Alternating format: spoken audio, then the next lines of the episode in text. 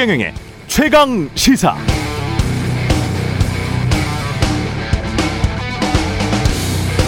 네, 한국은행이 발표하는 국민 대차 대조표라는 걸 보면 2019년 한국의 국민 순자산은 1경 6,600조 원 정도 됩니다.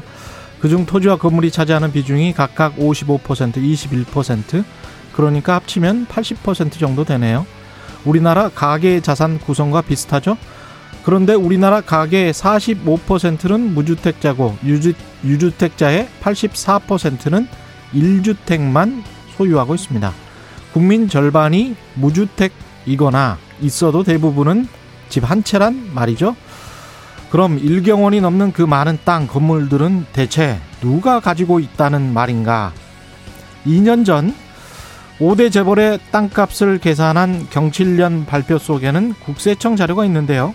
국세청 자료에 따르면 공시가 기준으로 상위 50개 법인 대기업들의 토지 가액은 2017년 기준 548조 원이었습니다. 보통 토지 시세는 공시가의 서너 배라는 것을 감안하면 상위 50개 법인들이 소유한 현재 2021년 토지 가액은 아무리 보수적으로 잡아도 2천조 원은 넘을 것 같죠? 이게 상위 50개 법인이니까 우리나라 자산 부는 수백 개쯤의 대기업과 아주 소수의 부자들에게 집중돼 있다. 이렇게 보시면 될 것 같습니다. 엄청나죠? 수천조 원입니다.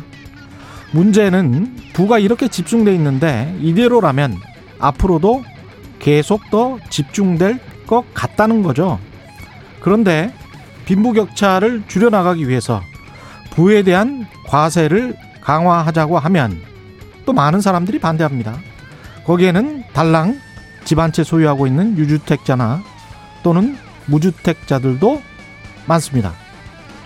신기하죠?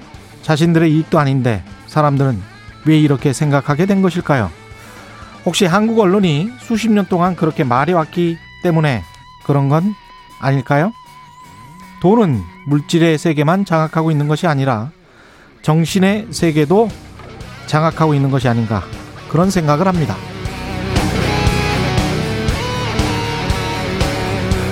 네, 안녕하십니까. 8월 5일 세상에 이익이 되는 방송 최경령의 최강시사 출발합니다. 저는 KBS 최경령 기자고요. 최경령의 최강시사 유튜브에 검색하시면 실시간 방송 보실 수 있습니다. 아, 문자 참여는 짧은 문자 50원, 긴 문자 100원이 드는 샵9730 무료인 콩 어플 또는 유튜브에 의견 보내주시기 바랍니다.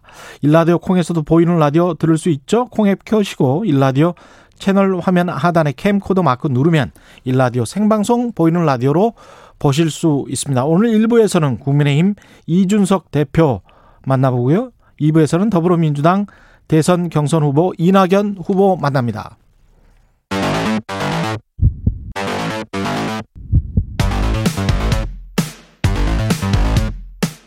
오늘 아침 가장 뜨거운 뉴스 뉴스 unboxing 자 뉴스 unboxing 시작하겠습니다. 민동기 기자 김민아 평론가 나와 있습니다. 안녕하십니까? 안녕하십니까? 예. 오늘은 코로나는 하루 쉬고요. 예. 정치권 뉴스 위주로 가겠습니다. 최재형 전 감사원장이 대선 출마했습니다. 어제 이제 출마를 공식 선언을 했는데요. 어, 왜 나왔는지에 대해서 이제 본인이 설명을 했는데 왜 나왔답니까? 어, 감사원장 직무를 수행하려고 했지만 벽에 부딪혔다. 그 벽은 권력의 단맛에 취한 지금의 정권이었다. 음. 이렇게 얘기를 했고요. 어, 감사원장 임기를 끝까지 마치고 좋은 평판을 받는 사람으로 남느냐 아니면 네. 비난을 감수하고 대한민국을 위하여 나를 던질 것인가 진지하게 고민을 했는데 자신의 선택은 대한민국이었다 이렇게 답을 했는데요. 예. 이 말을 듣고도 왜 나왔는지는 개인적으로 좀 정확하게 이해는 안 됩니다. 대한민국을 바꾸고 싶다는 거잖아요. 그렇습니다. 예. 아, 그리고 어제 이제 출마 선언에서 좀 두드러졌던 거는 경제하고 노동관이 굉장히 오른쪽에 가 있다라는 게 확인이 됐는데요. 예. 이를테면 부동산 문제 해법과 관련해서는 음. 문재인 정부 반대로만 하면 부동산 문제를 풀 수 있다 이렇게 얘기를 했고 반대로만 하면 네. 예. 중대재해처벌법에 대해서는 너무 과도하게 기업의 활동을 위축시키고 책임의 범위를 너무 확장하는 법률이다 이렇게 규정을 했습니다. 예. 그러면서 대규모 노조들은 더 이상 약자가 아니고 기득권이라면서 음. 최저임금제와 주 52시간 제도의 탄력적 적용도 다시 한번 강조를 했습니다. 최저임금제와 주 52시간 제도의 탄력적 적용. 예. 예, 그림을 이렇게 그린 것 같아요. 일단 음. 그 지난번에 이제 윤석열 전 총장의 정치 참여 선언 같은 경우에는 이 정권의 어떤 여러 가지 잘못했다고 생각하는 지점들 그런 것들을 굉장히 강한 수사를 동원해서 비판을 하지 않았습니까? 네. 그리고 본인이 이제 왜 출마를 했고 뭘 하겠다는 것인지에 대해서는 상대적으로 이제 무게를 싣지 않았거든요. 윤석열 전 총장은. 네. 근데 최재형 전 감사원장은 비슷하게 이제 이 정권이 한 일들에 대해서 비판적으로 얘기를 하지만 뭔가 자기가 이런 세상을 만들고 싶어서 뭐 이렇게 출마를 하고 출마를 했다. 이 설명을 하려고 노력을 한 것 같아요. 음. 그래서 뭐이 윤석열 전 총장이 한 것보다는 이제 포지티브한 그런 내용들이 있죠. 나는 뭘 하겠다라는. 그런데 이제 그럼에도 불구하고 의문인 것은 일단 본인이 하겠다고 하는 내용들에 대해서 다소 이제 불분명하거나 예. 구체성이 없거나 그리고 이 일반적으로 보수 언론이 쭉 이제 얘기해온 그런 내용들을 거의 이제 그대로 인용한 수준. 그래서 네. 최재형의 철학이 뭐냐에 대해서는 다소 이제 의문이 남는 그런 내용들이 상당 부분 있었다 이런 인상이고요. 그 다음에 어쨌든 감사원장 현재 감사원장이 자기 직을 그만두고 대선 출마를 직행을 한 거 아닙니까? 음. 그러면 이것에 대해서는 그냥 일반적인 대선 후보들이 내가 이런 이유로 이런 세상 만들고 싶어서 출마했습니다.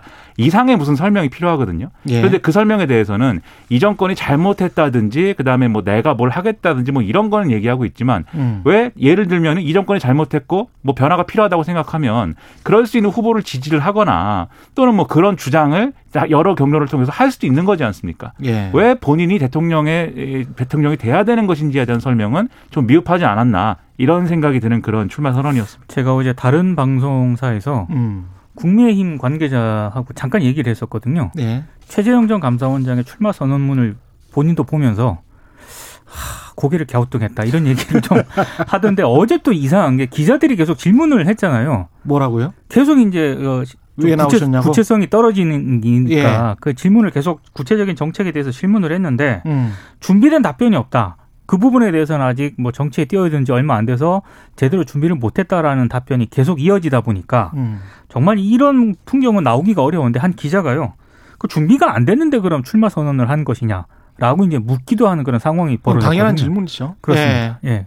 그 정도로 좀 실망을 했다는 평가가 좀 많았습니다. 근데 이것도 이제 인상이 좀 갈리는 부분이 음. 윤석열 전 총장 같은 경우도 이제 컨텐츠가 부족한 거 아니냐라는 비판을 받고 있어요. 지금 상황에서. 기다려 달라라고 몇 개월 동안 기다려 달라라고 했잖아요. 예, 그렇기도 예. 하거니와 지금 이제 그 기다려 준 결과로 여러 가지 이제 얘기를 했지만 그 얘기들이 또 다른 논란을 만들어내고 사실은 최재형 전 원장의 지금 출마 선언문과 거의 비슷한데요. 생각은 두 분의 생각은 그렇죠. 근데 예. 윤석열 전 총장은 최근에 이제 여러 가지 논란이 될 만한 말을 굉장히 많이 해서 음. 그래서 이제 그것 때문에 컨텐츠가 부족한 거 아니냐 이 결론에 이제 도달한 거잖아요. 예. 우리 이 기자들의 평가는 최재형 전 원장 같은 경우에는 그냥 애초에 모른다고 했습니다. 잘 모르겠다. 그래서 음. 이 점에 있어서 뭔가 태도가 저 반대인 것 같은 인상인데 그러나 결과적으로는 또 컨텐츠가 부족한 거 아니냐 똑같은 결론이기 때문에 이쪽으로 가든 저쪽으로 가든 이게 컨텐츠가 부족하다는 비판을 피할 수가 없구나 네 그런 인상이죠. 저는 이 인식에는 동의해요. 대규모 노조들은 더 이상 약자가 아니고 기득권이다. 이거는 맞는데요. 그 이런 말씀을 하시면서 우리나라의 기득권 중에 기득권인 대기업 재벌의 문제를 같이 말씀을 하시면 훨씬 좋을 것 같은데 그 문제는 또 이야기를 안 하잖아요. 그렇죠. 대부분은. 그리고 대기업 때문에 중소기업이 옥죄는 경우가 훨씬 많거든요. 네. 그러니까 이익이 집중 기업의 활동이 위축이 되면 어떻게 이익이 집중이 되죠? 몇 개 기업에? 기업의 활동이 위축이 되면은요? 네, 기업의 네. 활동이 계속 위축됐다고 하는데 왜 그러면 수출이 제일 잘 되고 그 수익은 그렇게 몇 개 기업에만 집중이 됩니까? 그리고 약간 핀트가 안 맞았던 대기업 재벌 규제를 못 하고 있기 때문에 그런 거예요. 네. 중소기업이 오히려 대기업들에게 옥죄는 상황이기 때문에 중소기업들은 계속 영업이익률이 4% 3%뭐 이 정도 수준에 거의 한계 기업들이 뭐 우리나라 기업의 한 45% 정도 되는 것이고 대기업들만 잘 살 잘 먹고 잘 살고 있지 않습니까? 근데 그래서 예. 이제 일부 보수 언론에서 또 갖고 나왔던 논리 중에 음. 이 정권이 여러모로 기업들을 이제 규제하려고 했고 여러모로 네. 뭐 했지만 뭐 주 52시간 노동이라든지 최저임금이라든지 음. 이런 것들에 대해서 기업에 대해서 어떤 규제의 어떤 연장선에서 추진을 했지만 음. 결국 손해 본 것은 중소기업들하고 자영업자들이다. 그래서 예. 규제를 하지 말아야 된다. 이런 논리도 지금 갖고 있거든요.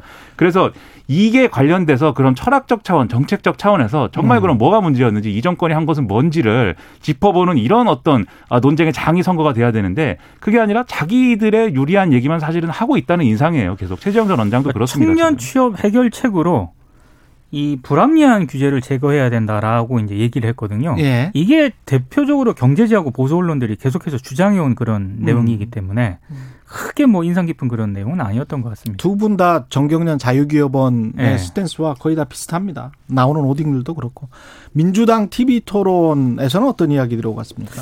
한 가지 좀 특징적인 양상이 보였습니다. 예. 장 외에서는 그러니까 TV 토론 전후로는요 굉장히 좀 네거티브전을 벌였는데 어제 TV 토론에서는 그나마 좀 표현을 자제하는 양상이었거든요. 근데 이재명 후보는 이낙연 후보를 무능 프레임으로 공격을 좀 했습니다. 그러니까 집값 폭등 원인으로 지목된 주택임대 사업자 특혜 제도 있지 않습니까? 이게 이낙연 후보 국무총리 재임, 재임 시에 도입이 됐는데 부작용 예상 못했느냐 이 질문을 이제 계속 물었고요. 어, 그리고 관련해서 이제 정세균 후보도 여기에 이제 플러스를 하나 했습니다. 음. 본인이 총리가 돼서 부동산을 규제 일변도에서 공급 확대로 바꿨는데 이런 걸 성과라고 해야 되지 않느냐. 이낙연 후보가 조류 인플루엔자나 고성 산불 수습을 성과라고 말하는데 재난이나 안전은 총리의 기본 업무다. 이렇게 또 지적을 했고요. 또 이제 항상 어제도 관심으로 이게 떠올랐는데 이재명 지사의 음주운전도 이제 도마에 좀 올랐습니다. 한 가지 특징적인 그 양상이 하나 있었는데 우회적으로 이걸 좀 비판을 하더라고요. 그러니까 이낙연 후보가 정세균 후보에게 클린 검증당을 운영한다면 어떤 점을 검증하겠느냐 이렇게 물었고요. 김두관 후보가 정세균 후보에게 음주운전에 대해서 어떻게 생각하느냐 이렇게 물었습니다. 그러니까 당사자인 이재명 지사에게 직접적으로 묻는 방식이 아니라 아, 다 이제 이게 이재명 지사 음주운전을 겨냥한 질문인데 자신의 생각과 비슷한 후보의 입을 빌려서 우회적으로 좀 비판하는 방식. 이게 어제 좀 등장을 해서 눈길을 끌었습니다. 음. 그러니까 저도 우습다고 생각한 부분이 김두관 의원이 정세균 전 총리에게 음주운전에 대해 어떻게 생각하느냐 이렇게 물어본 거 예. 이게 뭐지 이런 생각이 들었는데 그랬더니 정세균 전 총리가 전 세계에서 최고 수준의 벌을 줘서 근절해야 된다라고 네. 답을 했습니다. 그리고 공직사회부터 음주운전에 책임 추궁을 해야 된다. 근데 이런 생각들을 국민 여러분도 다 할 텐데 굳이 지금 여당 후보 경선에서 이 얘기 꺼낸 이유 뭐냐. 결국 이제 지금 말씀하신 대로 이재명 지사의 음주운전 얘기를 하기 위해서 꺼냈다. 얘기가 이렇게 되는 거거든요. 그렇죠. 근데 이제 이재명 지사가 정말 음주운전을 더 한 건이 더 있는데 그것을 뭐 숨겼다라든지 감췄다라고 하면 그것은 더불어민주당의 경선에 대해서는 경선에 있어서 심각한 문제죠. 그거는 그렇기 때문에 그 점에 있어서 뭐 사실 확인이 필요하면은 뭐 경선 과정에서 이제 확인할 수 있다고 보지만 모든 이 어떤 이 미래를 우리가 미래를 놓고 여러모로 이제 의견을 겨루는 이러한 토론에서 음주운전 얘기만 계속하고 그리고 이제 음주운전 얘기가 아니라고 하니 그러면 이 이낙연 전 총리는 과거에 그러면 그 어 이 열린우리당 시절에 그 전에 이제 민주당에 계속 남아 있을 때 그때는 왜 이렇게 연설을 했냐는 했냐든지 뭐 참여정부를 왜 비판했냐든지 또 정치개혁 주장을 하지만 당 대표 때는 왜 안 했냐든지 그리고 총리 때는 왜 이런 걸 안 했냐든지 이런 과거에 대한 평가로만 지금 모아지고 있는 그런 경선이 되고 있거든요.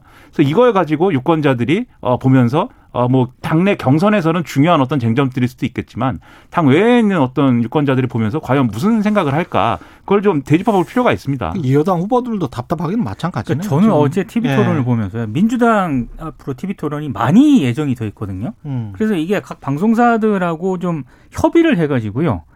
분야별로 이렇게 차라리 차라리 집중해서 한 두세 개 분야를 딱 해가지고 음. 그렇게 돌아가면서 좀 하는 것도 방식인 것 같아요. 너무 정신이 없더라고요. 국민들이 지금 가장 그 크게 생각하고 있는 것은 아주 실체적으로 보자면 부동산, 그렇죠. 일자리 뭐 이런 것들일 거 아니에요. 특히 이제 자영업 같은 경우 우리가 거의 600만 명에 달하니까 그다음에 가계부채 문제 심각하고 그런 어떤 실, 실질적인 것들에 관해서 그리고 부동산 같은 경우는 사실은 민주당이 초기부터 김현미 장관이 잘못했잖아요. 네.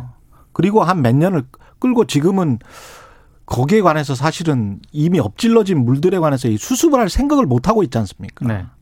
여기에 관한 뼈저린 자성이 있고 거기에 관해서 지금이라도 어떻게 해봐야 되겠다라고 정부가 나서야 되고 그리고 후보들도 그, 그 아무런 일도 안 하고 있는 정부에 관해서 비판을 해야 돼요. 근데 그런 거에 관해서는 이야기를 하지 않고 이런 것도 참 문제입니다. 부동, 예. 부동산 한 3회 음. 토론에서 비중을 그렇죠. 높이고 예. 이런 식으로 가지 않으면은 그렇습니다. 너무 중구난방이더라고요. 그런 칸막이가 없다 보니까 예를 들면 클린 검증당을 설치를 해가지고 여기서 이제 특정 후보의 어떤 여러 가지 네거티브 의혹들을 검증하자 이런 얘기를 막 하는데 그런 주장 할 수 있지만 그런 주장을 사실은 TV 토론에 나와서 해야 되느냐라는 거죠. TV 토론이라는 거는 전 국민이 보는 것인데 음. clean 검증단을 설치해서 당내에 그런 기구를 설치해서 뭐 검증하자 이게 이, 전, 이 전국의 시청자들에게 무슨 사실 그렇게 큰 의미가 있는 주장이겠습니까? 기억나는 게 뭐예요? 그래서 음주운전 얘기랑 네, 과거 얘기하는 거, 과거 얘기, 네, 무능 뭐 이런 얘기. 오늘 하루 이슈의 중심. 당신의 아침을 책임지는 직격 인터뷰. 여러분은 지금 KBS 일라디오 최경영의 최강 시사와 함께하고 계십니다. 네, 국민의힘과 국민의당 합당 논의가 아, 감정 싸움으로 번지는 모습입니다. 국민의힘 이준석 대표는 합당과 관련해서 대답해라 빨리 이렇게 압박하는 반면에 국민의당은 안철수 대표의 독자 출마를 언급했습니다. 대선 독자 출마. 지금의 상황 국민의힘 이준석 대표에게 들어보겠습니다. 안녕하십니까? 네, 안녕하세요. 예. 이준석 대표님이 지금 합당 시한을 못 받는 날짜가 일요일. 예. 일요일이고 안철수 국민의당 대표에게 애쓰냐 노냐 답하시면 된다. 이렇게 이야기를 했는데 마치 무슨 일본이 영 영국군이 일본에게 네. 뭐 애쓰냐 노냐 한 것처럼 일본, 일본 일본이 네. 영국군에게 애쓰냐 노냐 한 것처럼 이야기를 했다. 네. 고압적으로 이야기를 했다. 이렇게 맞받았더라고요. 그러니까 저는 이게 음. 정당 간의 대화라고 하면요. 좀 정상적인 대화가 이루어졌으면 좋겠다는 생각을 해요. 음. 예를 들어 저랑 송영길 대표님이랑 계속 회담하면서 전혀 의사소통에 문제가 없었거든요. 저희가 생각의 차이는 있을 수 있어요. 예. 송 대표님이 이 대표 이런 거난 이렇게 생각해요. 이렇게 예. 하면 저도 아 대표님 저는 그건 이렇게 생각합니다 하고 음. 중간에 차이점을 발견하고 그러면 그걸 줄여가려고 하는 게 당 대표 간의 이야기이고 제 생각에 저는 송영길 대표님이랑 제가 그게 잘 되기 때문에 제가 의사소통에 문제가 있는 건 아닌 것 같거든요. 예. 그런데 안 대표님이랑 얘기하면은 이게 대화가 항상 이런 식으로 갑니다. 저는 합당이라는 굉장히 공적인 문제에 대해 가지고 국민의당이라는 당이 진행할 의사가 있느냐 없느냐를 물었는데 계속 말이 빙빙 돌아요. 음. 네, 그러다가 나중에 보니까 뭐 이제 국민의당 사람들 나와가지고 뭐 플러스가 되는 통합은 하고 마이너스가 되는 통합은 안 하겠다 이래요. 예. 그럼 또 저희는 거기다 대고 플러스 통합은 뭐고 마이너스 통합은 뭐냐 이렇게 물어봐야 되는 거잖아요. 그렇겠죠. 이런 식으로 현학적으로 말을 빙빙 돌리면서 음. 자기들이 만든 개념 가지고 계속 이제 국민들 짜증나게 하면 안 되거든요. 음. 그 다음엔 또 보니까 뭐냐 했더니만은 오픈 플랫폼을 만들면은 통합하겠다 이래요. 개방형 플랫폼은 뭘까요? 그게? 아무도 몰라요. 그러니까 갑자기 그냥 단어 두 개 조합해가지고 새로운 조어 만들어가지고 예. 예전에 박영선 의원이 서울시장 나왔을 때 뭐 AI 삼투합 이런 얘기 했잖아요. 아, 예. 그 국민들이 그게 뭔데 이렇게 나오잖아요. 그런 것처럼 플러스 통합은 뭐고 음. 오픈 플랫폼은 뭐고 그리고 저는 정상적인 사람이면은 음.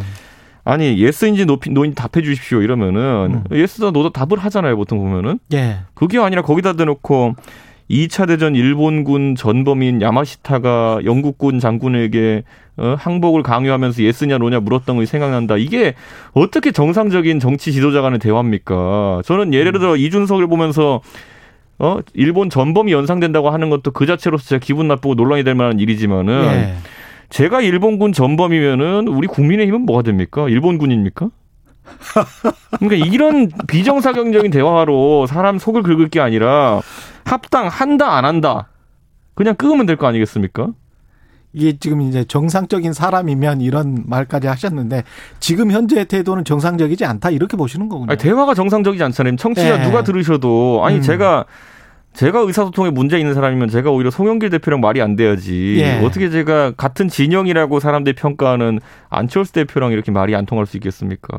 시간을 끌면서 그러면서도 명분은 챙기겠다. 그러니까 합당을 못한 책임이 우리가 아, 지는 것은 아니다. 이것을 확실히 하고 그러면서도 시간은 끌고 본인들의 몸값은 키우는 어떤 전략 이런 걸까요? 그 전략이 진짜 머릿속에 있다고 한다면요. 예. 전술적으로 상대당 대표를 일본군 전범을 모는 것은 굉장히 바보 같은 행동입니다. 코스닥 기업들이 이렇게 등록을 할 때 있지 않습니까? 네. 장외시장에서 등록을 할 때 보통 시장이 잘 안 좋으면 네. 몇 개월 늦추잖아요. 네. 그래가지고 충분히 값을 받을 수 있도록 시간을 좀 끌거든요.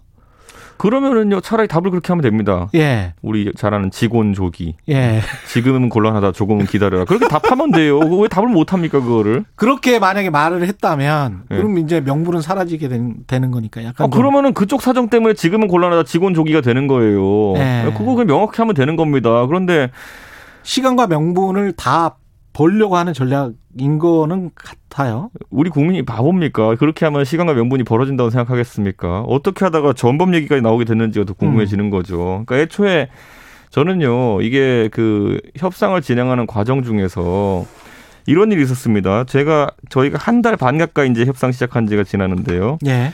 협상 시작할 때 제가 우리 당 협상단에게 어, 최대한 국민의당이 어 뭐 지분 요구나 이런 게 실제로 있으면 안 한다고 했지만 할 것 같다. 그러니까 하면은 긍정적으로 검토해라. 음. 협상단이 이렇게 요청했고요. 그래서 협상했습니다, 실제로. 그리고 나서 이제 지분 요구도 사실상 더 이상 받아줄 것도 없을 정도로 거의 다 받아줬어요, 저희가. 그렇게 하고 나니까 나중에 이제 나오는 이야기들 갑자기 들으니까 뭔가 뭐 새로운 게 나와요. 아까 말했던 오픈 플랫폼, 음. 무슨 뭐 플러스가 되는 통합, 마이너스가 되는 통합 이런 게 나오더니만은 협상단에서 결렬됐대요. 근데 저는 더 놀랐던 게 뭐냐면 저희가 협상 내용을 그 전까지 한 달 가까이 안 공개했었거든요. 예. 그때 뭘 안 깠었거든요. 예. 그런데 이제 갑자기 7월 21일 날 안철수 대표께서 대구에 가시더니만은 음. 기자들이 합당 어떻게 합니까 그랬더니만은 국민의힘이 합당 의지가 없는 것 같다라고 그냥 갑자기 언론 플레이를 하십니다. 어. 네. 그래서 저는 이게 무슨 소리야 이러면서 제가 아 그러면 협상단에서 지금까지 쓴 협상 내용을 공개해라. 예. 이거는 굉장히 예의가 아니지 않느냐. 우리가 음. 안 들어준 조건이 뭐가 있으며 당명 바꾸라는 것 빼고 거의 다 들어주지 않았냐. 예. 근데 거기다 대놓고 갑자기 대구 가셔가지고 국민의 힘이 협상의 의지가 없다? 그래서 저희가 낱낱이 공개하지 않았습니까? 음. 그러니까 저는 이런 식으로 지금까지 안철수 대표께서 다른 정치 지도자들 하고도 음. 굉장히 여러 이런 어, 오해를 살만한 언행들로 음. 뭐 틀어진 적 많았거든요. 네. 예전에 민주당 있을 때도 보면은 뭐 문재인 대통령께서 막 집 문 앞에 찾아가고 이렇게 해도 안 만나 주시고, 네. 네. 그리고 또 뭐 예전에 그때 갈등 상황 속에서 혁신전대 하라는 말, 음. 혁신 전당대회 해라. 아무도 혁신 전당대회가 일반 전당대회랑 뭐가 다른지 모르죠. 예. 근데 혁신 전당대회를 받아달라 이렇게 하다가 나중에 탈당하셨잖아요. 음. 그러니까 저는 이 반복되는 패턴 음. 이미 간파 당했습니다 국민들한테. 음. 그리고 저희도 국민의힘이란 당 입장에서 아까 그런 현학적인 단어들 아니면 현학적인 네. 개념들 저희가 받아들일 수가 없습니다. 뭔지 너무 뻔하게 알기 때문에 이제는 그냥 예. 싫으시면 싫다고 말씀하시면 됩니다. 당협위원장 문제는 일단 지역구 당협위원장 굉장히 중요하니까요. 공동 당협위원장을 맡기로는 합의를 했고 아까 말씀하신 대로 지분 요구 더 받아줄 것 없이 다 받아줬다라고 말씀을 하셨는데 네. 뭐뭐를 받아줬는지 구체적으로 좀 저는요 시도당 예. 위원장도 저희가 최근에 선출했거든요. 예. 어제 저희가 시도당 위원장이 회의를 했어요. 예. 근데 시도당 위원장 만약에 그 공동으로 임명하자 그러면은 펄쩍 뜁니다. 저희 지금 최근에 임명되신 분들. 예. 그런데도 사실 협상단에서는 그런 것까지 다 열어줬고 음. 그거 외에도 저희 지금 보면 제가 지도부 출범한 뒤에 당 대표로서 행사할 수 있는 권한 중에 하나가 지명직 최고위원 임명하는 거거든요. 예. 저 국민의당과 협상이 진행되는 순간부터 그거 다 보류했습니다, 제가. 아. 혹시라도 국민의당과 합당이 되면은 제가 지도부의 최고위원 한 분을 아, 국민의당 아, 출신 인사로 배려하려고 했거든요. 예. 아니, 그런데 뭐, 이게 어디까지 가는지 모르겠지만 저희가 배려의 대상으로 삼았던 예를 들어 시당위원장, 도당위원장 이런 분들은 예. 어젠가요? 서울시당위원장 국민의당에서 지내고 계신 그 김윤 위원장이 저한테 뭐 철부지 애송이라 그러고 그다음에 그거 뭐 이제는 이게 투쟁의 적인 것처럼 이렇게 묘사하는 페이스북도 올리셨거든요. 네. 그러니까 이게 무슨 상황인가 싶습니다. 저희는 모든 상황을 다 열어놓고 그다음에 당직 배분 같은 경우에도 음. 다 저희가 공동으로 임명할 수 있는 위원장들은 하는 걸 검토한다 이렇게 네. 얘기했고 그래도 이제 국민의힘 당 측에서 예? 그런 어떤 그 여의도 연구원장이라든지 이런 것들도 관심을 가지는 것 같고 음. 저희는 할 수 있는 거 같은 건 다 열었습니다. 뭘 더 원한다라고 생각하세요? 그 협상이 결렬되는 이유가 뭘 더 원해서입니까? 아니면은 협상 자체를 원치 않기 때문일까요? 그냥 제가 봤을 때는 이준석이 싫은 거 아닐까요? 아니 그뭐 그런 개인적인 감정 때문에 당 전체의 일을 그러니까 뭐. 제가 만약에 예. 동일한 그 입장에서 안철수 대표 위치에 앉아 있었다고 한다면은 예. 저는 이렇게 안 할 거기 때문에 이해가 안 가는 겁니다. 음. 예. 저는 그리고 다들 이제 이건 뭐 정치권에서 주지의 사실인데 예. 안철수 대표께서 사실 윤석열 전 총장의 입당 전까지 굉장히 윤석열 전 총장에게 러브콜을 많이 보낸 것이 알려져 있습니다. 어. 예. 그리고 뭐 저도 들은 바가 있고요. 예. 그런데 윤석열 전 총장의 전격적인 입당으로 인해 가지고 그 시나리오가 어그러진 거예요. 아. 예. 그렇다면은 거기에 변화된 어떤 협상 자세를 보여야 되는데 음. 지금 그냥 stun 상태라고 보통 이야기하죠. 엄격하다. 예. 예. 아니 게임 게임 아니 stun 상태라 아, 그러면 그래요? 예, 이게 뭔가 게임은 안 해봐서 제가 게임하면 예. 머리 위에 이렇게 회오리 돌면서 어떻게 할지 모르는 아. 상태가 있거든요. 혼란 상태. 예, 혼란 상태군요. 예, 예. stun 상태 같은 그런 예. 상황이었습니다. 예. 그러면 구체적으로 협상 실무단이나 뭐 이준석 대표께나 이게 장애물이고 걸림돌이니까 이것만 제거해 주세요. 뭐 이런 거는 없었습니까? 이준석이 장애물인데 뭘 제거합니까? 저는 전당대회에서 당원의 투표로 선출된 대표인데. 거기엔 맞춰가야죠. 그건 뭐, 아. 그러니까 가끔 가다 보면 당명 바꿔라 이런 요구가 말도 안 되는 것처럼 예. 이준석하고 협상하기 싫다 그러면 노라고 얘기하면 되는 거예요. 그러면 안철수 대표와 지금 이준석 대표의 어떤 개인적인 감정이 좀 많이 안 좋아진 거예요? 저는 안철수 대표에 대해서 그런 거 없습니다. 다들 믿으실지 않을지 모르겠지만 왜냐하면 저는 공적인 예. 위치에 있어가지고 예. 국민의당과의 합당 문제에 있어가지고 음. 저는 합당을 열렬히 원한다 이외에 다른 입장을 낸 적이 없고 실제로 그렇게 생각합니다. 예. 근데 안철수 대표가 이준석 대표를 꺼려하거나 또는 심지어는 미워한다. 뭐. 제가 최 기자님이랑 방송하면서 설전하고 할 수도 있겠지만은 예. 최 기자님이 일본군 전범으로 보이지는 않아요. 아, 저 왜 착한 사람이잖아요. 전혀 네. 그렇게 생각도 해본 적이 없어요. 예, 저는 최 기자님이 뭐 예. 저한테 날카로운 질문 한다 그래가지고 예. 저 사람이 일본군 전범인가 이런 예. 생각 해본 적 한 번도 없거든요. 예. 그게 정상적인 사람 간의 관계예요. 예. 예. 근데 그 넘지 말아야 될 선을 넘었다라는 말씀이시군요. 그러면 저는 오히려 궁금한 겁니다. 그래가지고 아 왜 그러는 것인가? 그러니까 제가 진짜 뭐로 보이길래 그러는 걸까? 아, 이거는 자존심에 상처를 줬다. 뭐 이런 말씀으로도 들리고요. 저는 다 괜찮습니다. 합당만 예. 하면 됩니다. 예. 합, 그럼에도 불구하고 합당만 하면 된다. 예, 예. 예. 합당을 할 가능성은 있습니까? 남아 있습니까? 그러면 이제 또 저희 당내에 있는 많은 분들이 예. 그럼 안철수 대표한테 가서 무슨 뭐 어, 저희가 더 노력을 해야 되는 거 아니냐, 뭐 음. 뭐 자세를 낮추고 뭐 이렇게 제발 모시는 형태로 꽃가마를 태워야 되는 거 아니냐부터 그냥 별 얘기 다 있습니다. 예. 그렇게 해서 합당할 거면은 저는 할 수 있어요. 그렇게도. 아 그렇게도 할 수 있다. 네. 꽃가마를 태워서도. 그런데 저희는요. 네. 저희가 바른미래당 시절에도 그렇고 안철수 대표 측 인사들과 안철수 대표와 일을 많이 해보지 않았습니까? 네. 저희는 안철수 대표에 대한 굳건한 신뢰 관계가 있어요. 네. 그렇게 해도 안 달라질 것이다라는 게. 네. 예. 제가 그래서 물어봤잖아요. 제가 신뢰인지 불신인지는 모르겠습니다. 아니 저는 그랬죠. 제가 예. 있잖아요. 제가 처음에 그래서 다음 주부터 휴가라 그랬거든요. 예. 그랬더니까 국민의당에서 또 이제 휴가 때문에 그러는 거냐 그러면서 휴가로 그렇게 하는 건 옳지 않다. 예. 제가 그래서 답변했어요. 만약에 합당한다 그러면 나 휴가 안 가겠다. 아. 그것도 아니잖아요, 보면은. 그냥 당 대표로서 사실은 외연은 계속 확장시켜야 되고 부담감은 굉장히 느끼실 것 같아요. 이준석 대표도. 이게 합당 안 해도 돼. 나도 그만 안 하면 그만이야. 뭐 이렇게는 생각 안 하실 거는 같아요. 아, 저는 그렇게 생각해 본 적 단 한 번도 없고요. 예. 그 다만 이제 그 저희가 예. 김종인 위원장이랑 저 같은 경우에는 음. 안철수 대표를 잘 압니다. 어떻게 행동할지를. 어떻게 행동할 것 같습니까? 지금 비밀이기 때문에 말할 수 없고요. 저희가 괜히 안 예. 잘할 소리 듣는 게 아니고요. 예. 때문에 좀 이런 좀 뭐라 해야 될까요? 좀 이해 안 가는 그런 어떤 그 요식행위성 이런 태클은 안 했으면 좋겠습니다. 이거 보면은. 그러면 국민의 힘은 경선 버스는 30일 후보 등록 시작합니다. 예. 합당과 상관없이 네. 그냥 갑니까? 그렇죠. 제가 어제 그래서 네. 다른 방송에서도 얘기했지만은 아니 버스는 정말 공정해가지고 음. 하다못해 윤석열 정 총장 같은 야권 지지율 1위 하시는 분도 네. 아니 경선은 당연히 버스에 타야 되는 거 아니냐 그래서 남들 예상보다 일찍 타가지고 버스에 앉아 계세요. 네. 그래서 제가 지금 버스에 너무 일찍 타셔가지고 뭐 노래를 틀어드려야 되나 뭐 어떻게 할까 고민하고 있는 거거든요 지금 보면은. 음. 그런데 안철수 대표 같은 경우에는 버스를 가리키면서 계속 손가락질하고 계세요. 예. 이 버스는 혁신을 해야 된다. 뭐 이런 거. 아. 예, 버스 타시는 건 그냥 카드 찍고 타시면 되는데. 예. 뭐 이건 뭐 버스에서 일본군 전범의 기운이 느껴지고 막 혼자 그냥 밖에서 계속 얘기하시는 거예요. 음. 저는 빨리 탑승하시라. 빨리 탑승하는 방법밖에 없다. 그리고 윤석열 총장은 몸이 가볍잖아요. 예. 그러니까 그 입당만 하시면 되는 거지만은 예. 안 대표께서는 합당의 절차를 거쳐야 되기 때문에 그렇죠. 식구들이 있죠. 최소 네. 2, 3주 걸립니다. 합당이라는 게 아무리 음. 빨리 해도. 음. 그러면은 이번 주 내지 빠르면 다음 주 초에 타셔야 되는 건데. 예. 예. 저는 만약 타신다 그러면 하, 택시 교육 안 받고 올라온다니까요. 제 개인적으로 손실이지만은. 음. 이번 주 내지 다음 주 초까지는 타야 된다. 네. 예.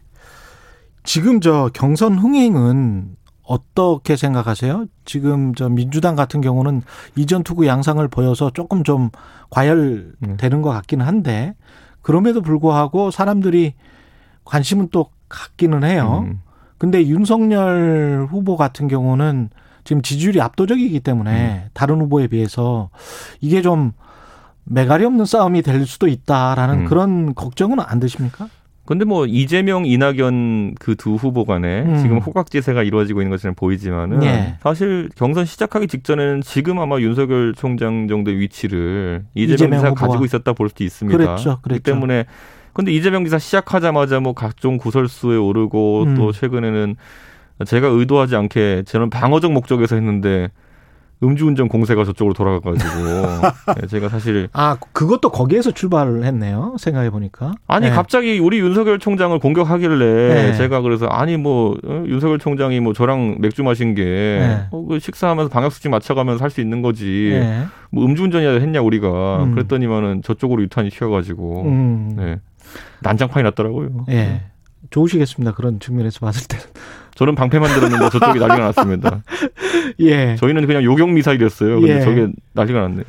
윤석열 후보 같은 경우에 지금 그 부정식품, 페미니즘 발언, 그 다음에 지하철에 지하철은 안 타시는 게 나을 것 같아요. 이렇게 쪽벌을 하시면 음. 이게 이제 그 과거에 저랑 말씀하시면서 그런 이야기를 했거든요. 음. 이준석 대표가 대표되기 전에 네.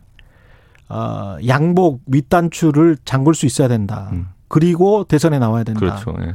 아주 그게 정확한 이야기였던 것 같아요. 지금 생각해 보면 음. 이 태도나 자세가 대중 정치인하고는 조금 맞지 않는 측면들이 있잖아요. 그렇죠. 예. 그런데 저는 지금 어차피 이런 거거든요. 음.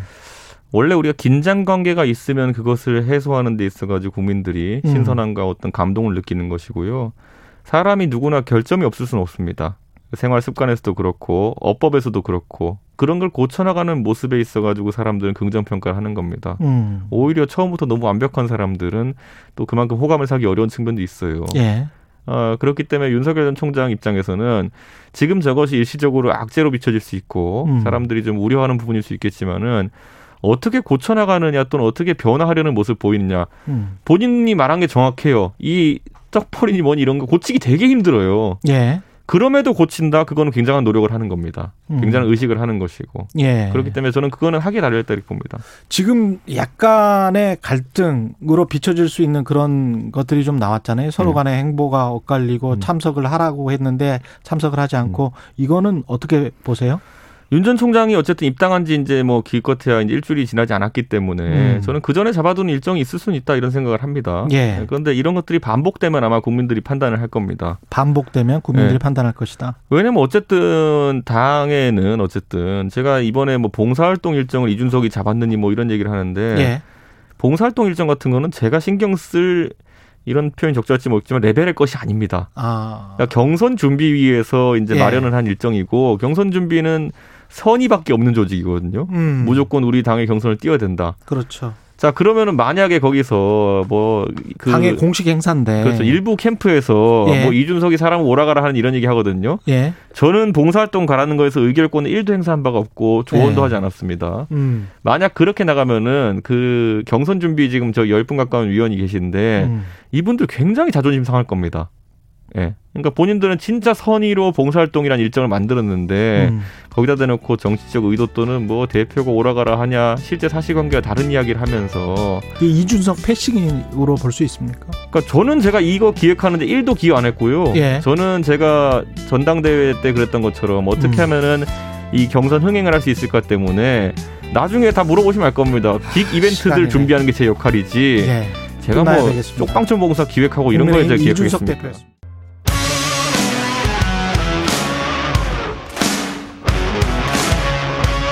오늘 하루 이슈의 중심 최경영의 최강 시사.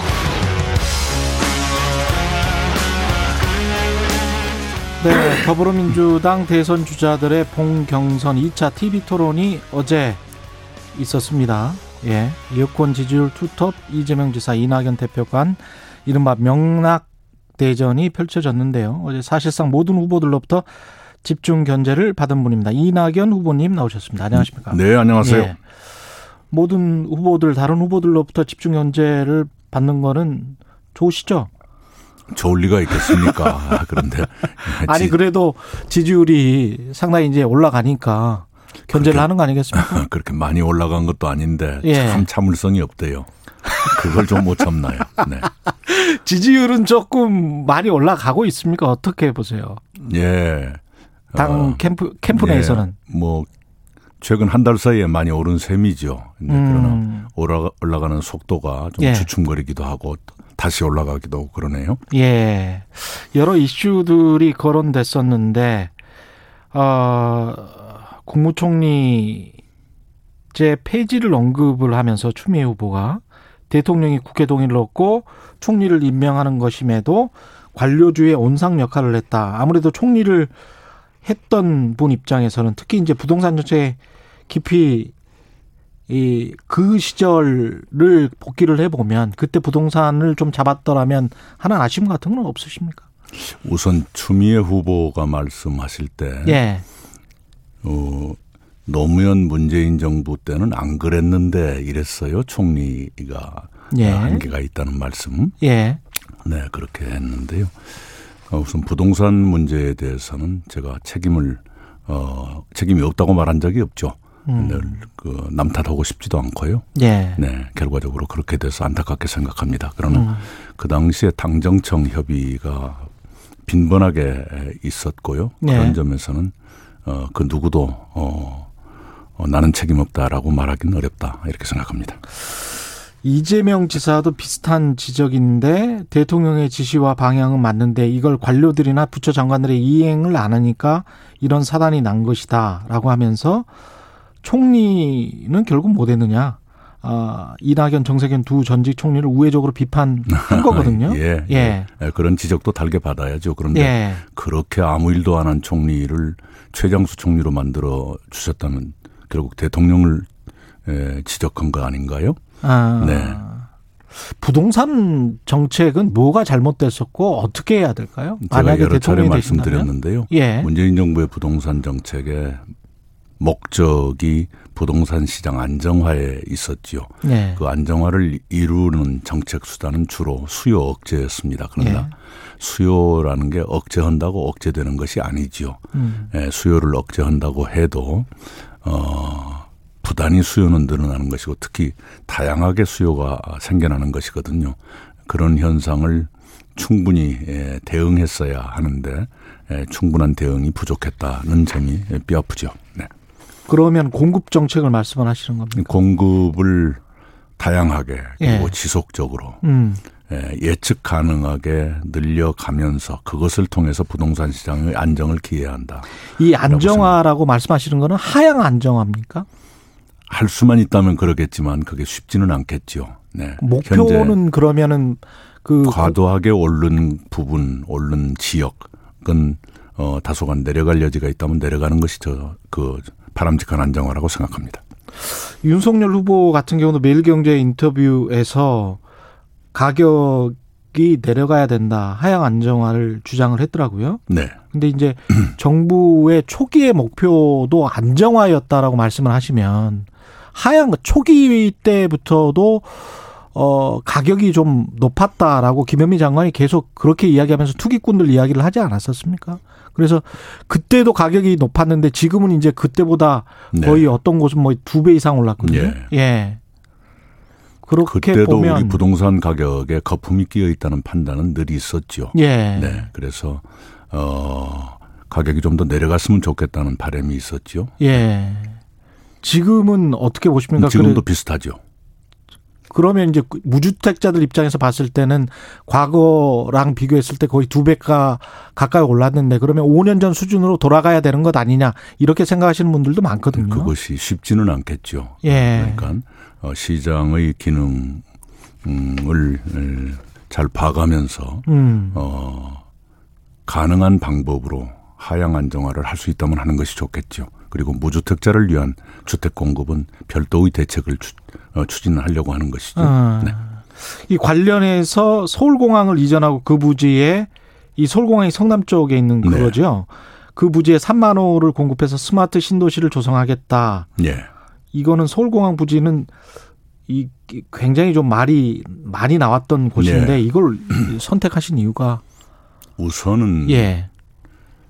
서울공항 자체가 문제가 있습니다. 왜냐하면 그 바로 그 옆에 112층짜리 예, 롯데, 롯데 월타워가 생겨가지고요. 예. 저도 총리 시절에 서울공항을 많이 이용한 편인데요. 예.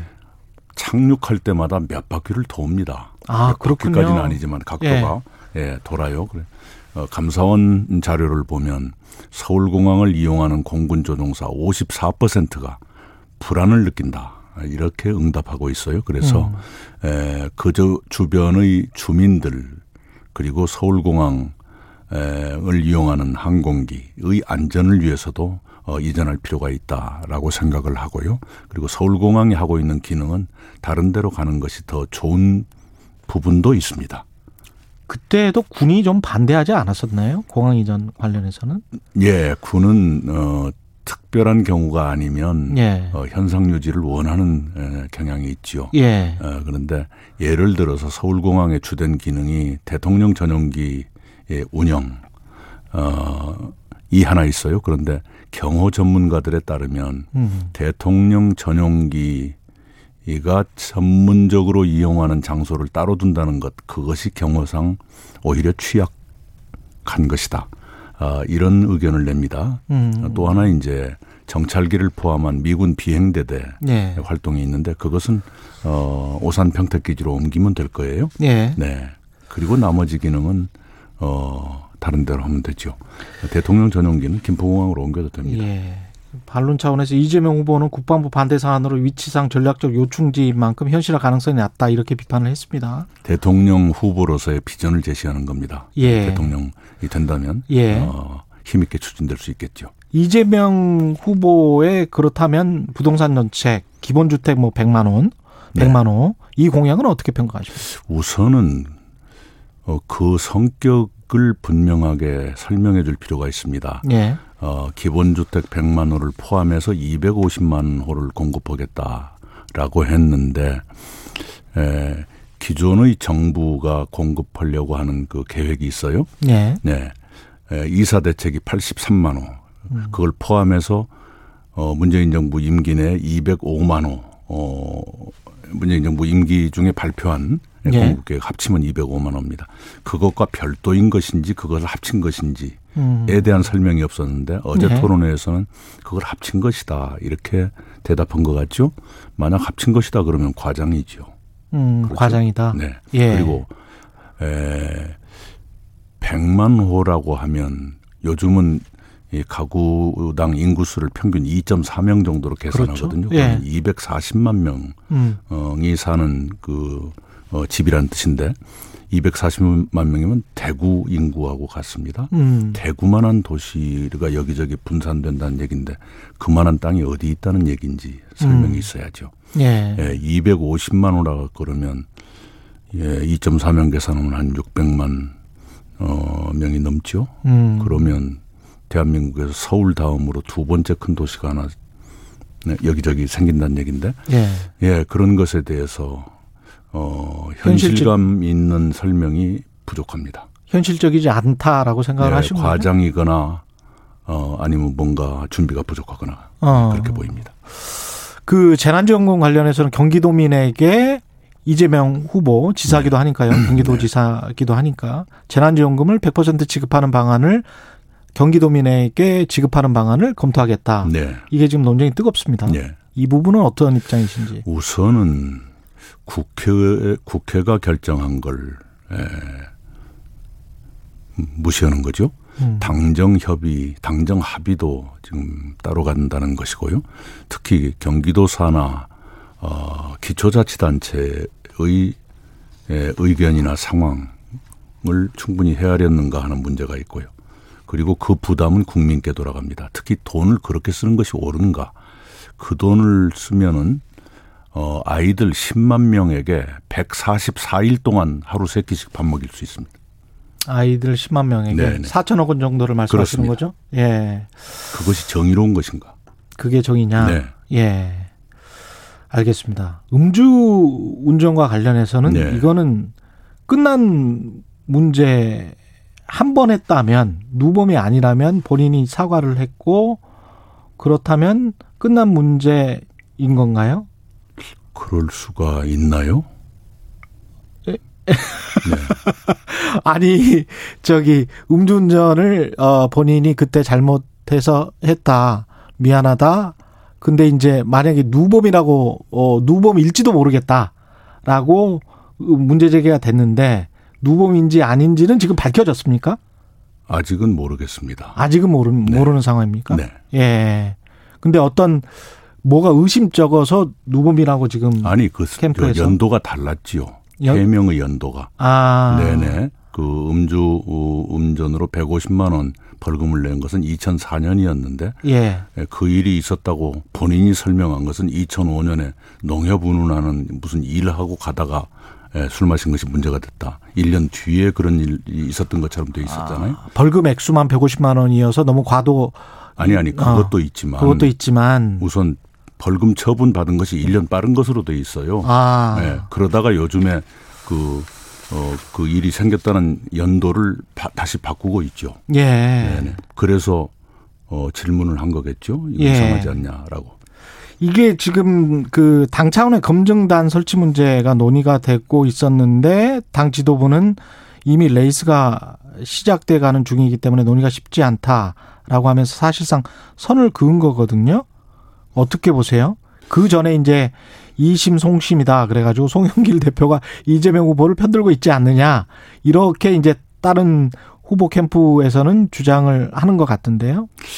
캠프 차원의 공방으로만 보지 마시고요. 예. 다수 당원들이 어떻게 받아들일 것인가 이것은 앞으로도 두고두고 어, 영향을 미칠 것입니다. 그래서 아. 그런 오해나 의심을 받지 않는 것이 향후를 위해서 좋을 거예요. 예. 네, 그 점을 지도부한테 꼭 말씀을 드리고 싶어요. 예. 캠프 차원의 공방으로만 보는 것, 어, 그건 옳지 않습니다.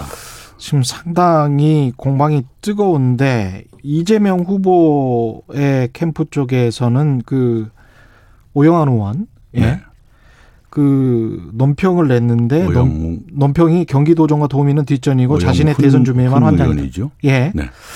경기도민 혈세가 자신의 선거 운동을 위한 주유비로 차량 유지비 등으로 네. 흘러가고 있다. 이렇게 네. 이제 논평을 냈단 말이죠. 네. 근데 그게 허위 사실이다. 이래 가지고 어 윤리감찰단에 지금 신고를 한 상황입니다. 네. 예, 이거는 어떤 음, 차제 전부 공개해서 점검을 할 필요도 있겠죠. 이거는 그 캠프에서 이낙연 후보님 캠프에서 잘못이 있었던 겁니까? 어떤 겁니까? 아니 그러니까 차제에 예. 그런 의문이 제기됐기 때문에 예. 점검하고 확인하면 될 것 아니에요. 점검하고 확인하면 되는 일이다. 네, 그럼요. 어, 저쪽에서는 이제 허위 사실로 신고는 했는데 이게 만약에 처리는 어떻게 되는 거죠? 그렇게 되면 이제 당에서 알아서 하겠죠. 당에서 알아서 그러나, 알아서 할 일이다. 그러나 기왕에 의문이 제기됐으면 그것도 클리어하는 게 좋죠. 아 기왕에 의문이 제기됐으면 이게 주유비로 차량 유지비로 들어가지 않았는지를 예. 검증해 봐야 된다. 그것뿐만 아니라 다른 비용들은 그러면 어디서 났는가? 아, 다른 네. 비용들은 어디서 났는가? 아니, 당연한 것 아닙니까? 네. 예. 네. 그것도 검증해 봐야 된다. 경기도 재난지원금에 이어서 경기 남도, 경기 북도 네. 이거 나누는 음, 문제를 말씀을 하셨어요. 네. 그러니까 그것에 관해서도 이재명 후보가 시기상조다. 지금 나누면 뭐 북도의 지방 지방 재정력이 취약해서 가난한 도가 될 수가 있다. 이렇게 이야기를 했습니다. 그 경기북도 설치론이 나온 게 35년쯤 됐을 겁니다. 예. 에, 그동안에 경기북도가 상대적으로 더 나아졌느냐, 음. 에, 그리고 격차가 좁혀졌느냐 하면 그렇지가 않아요.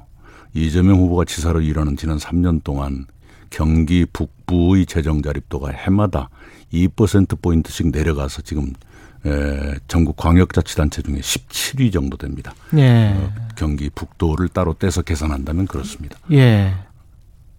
시기상조면 계속 더 떨어져야 된다는 얘기인지 여러 가지 격차를 좁히기 위해서 노력했다면 결과가 나타났어야 될 것 아닙니까? 음. 근데 결과는 더 나빠졌다 이 말씀입니다. 예. 네. 그래서 어, 시기를 따질 일은 아니, 아니다. 그리고요. 예. 어, 주민들이 원하십니다. 아, 주민들이 원한다. 네네네. 예. 원하시고 경기 남부의 까지를 합친 여론조사에서도 찬성이 더 높습니다. 음, 경기 네. 남부를 합, 주민, 합쳐도 지방자치의 주인은 주민입니다. 음, 네. 알겠습니다. 이낙연 후보님과 정세균 후보님의 단일화와 관련해서는 정세균 후보는 그 약간 좀 불쾌하게 생각하는 것처럼 말씀을 하시더라고요. 이 프로그램에 나오셔가지고. 제가 단일화를 제 입으로 말한 적이 한 번도 없습니다. 우리 두 사람이 점심을 한 번 먹은 적이 있는데 그때도 전혀 거론되지 않았습니다. 아 그렇군요. 예, 예. 예. 누구를 향해서 불쾌하다는 건지 모르겠네요. 예. 그러면 네. 앞 앞으로도 단일화는 아니 뜻을 같이 하면 언제든지 연대를 할 수가 있고 협력할 수 있는 것이죠. 음. 예, 더구나 그때 논의 얘기가 됐던 것은 어, 우리 두 사람이 문재인 정부의 첫 번째, 두 번째 총리로서 일했기 때문에 정권 재창출 그리고 성공적인 제4기 민주정부의 출범에 특별한 책임을 가지고 있다. 예. 그 특별한 책임의 이행을 위해서 협력해야 한다. 이런데 의견을 같이 했거든요. 예. 협력의 방법은 여러 가지가 있는 것이죠. 네. 그 최승혜 전 동양대 총장과 네. 같이 찍은 사진 있지 않습니까? 네, 작년 예. 4월 총선 때 선거 때는 여기저기 가게 돼 있죠. 종, 예. 종로를 여기저기 다니던 그 시절입니다. 음. 어, 어딘가 그 사람들이 있는 곳에 음. 갔던 것 같아요. 어, 음. 그때 여러 사람 중에 한 사람으로 어, 만나서 차 마시고 개별 사진 찍고 헤어진 그런 일이 있습니다. 그것뿐입니다. 그 전에 어떤 친분이나 뭐 이런 것 전혀요. 전혀. 네. 그 열린 공감 TV의 그 주장에 관해서는 어떻게 생각하십니까? 본인이 이미 입장문을 내서 그 입장문을 어, 게재했지 않습니까? 예. 네. 본인 근데 최성애 씨의 입장문이 있었다 이 말입니다. 그리고 법원에서 그걸 게재하라고 판정을 했죠. 다시 한번 그, 그 소개해 주시겠습니까? 그 청취자분들 암기, 하고 있지 못합니다. 그런 아. 대화가 아, 없었다. 그런 대화가 없었다. 네네. 근데 육성은 분명히 있긴 있 었는데 아니 그러니까 저하고 그것이 과장된 것이 과장된 것이다. 본인의 입장 본인이 네. 다른 사람에게 전달을 하면서 본인이 과장을 한 것이다. 최성애가 그랬던 것으로 기억합니다. 제가 그 사람하고 만나서 음. 무슨 여러 사람이 있는데 그런 얘기를 하겠습니까? 그리고 선거 때. 그 조국 전 법무장관과 관련한 어떤 이런 이야기는 최성애 전 총장의 그 본인이 그렇게 입장문을 냈어요. 한번 확인해 보시죠. 알겠습니다. 네. 예. 윤석열 전 총장과 관련해서 그 지금 좀 말씀을 듣고 싶은데요. 계속 어떤 발언들을 하는데 매일경제 인터뷰는 혹시 보셨습니까? 못 봤습니다. 예. 관련해서 그 상당히 색채가 분명하더라고요. 그 다음에 이제 발언도 말실수도 좀 있는 것 같은데 실언인지 정책인지 비전인지는 모르, 모르겠고 제 판단으로는 어떻게 생각하시는지 모르겠습니다. 윤 후보를 좀 눈여겨 보십니까? 그래도 아니 지지율 그 쟁점이 되는 것은 보는데 무엇에, 예. 무엇에 관한 것이 지금 저 부정식품과 관련돼서도 아, 그건, 그렇고요. 그건 실언 중에 실언이죠. 말도 안 되는 네. 얘기죠. 실언일까요? 아니면 본인의 생각이 생각에 어딘가에 있으니까 그런 말이 튀어나왔겠죠. 그 점에서 제가 위험한 인식인가 그런 제목으로 글을 올렸던 기억이 있습니다. 예. 윤석열 후보가 그래 그럼에도 불구하고 지지율은 계속 지금 뭐 1위다 이런 것들이 많이 나오고 있잖아요. 그건 왜 그렇다고 보세요? 우선은 그 지지율이 계속 내려가고 있다는 사실을 저는 주목하고 있습니다. 최근에 이제 음. 입당 때문에 컨벤션 효과가 있지만, 예. 네, 에, 그리고 정부와의 관계 때문에 에, 일정한 상징성을 가지고 있겠죠. 음. 그러나 어, 다음 5년을 누구에게 맡길 것인가 어, 하는 것을 판단하는 국면이 온다면 어, 국민들의 판단은 달라질 것이라고 생각합니다. 알겠습니다. 오늘 말씀 감사하고요. 이낙연 더불어민주당 대선 경선 후보였습니다. 고맙습니다. 네, 감사합니다.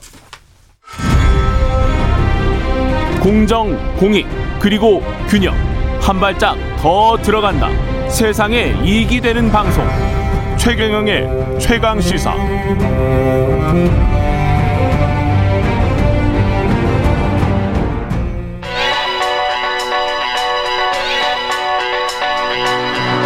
최강 시사. 서영민의 눈.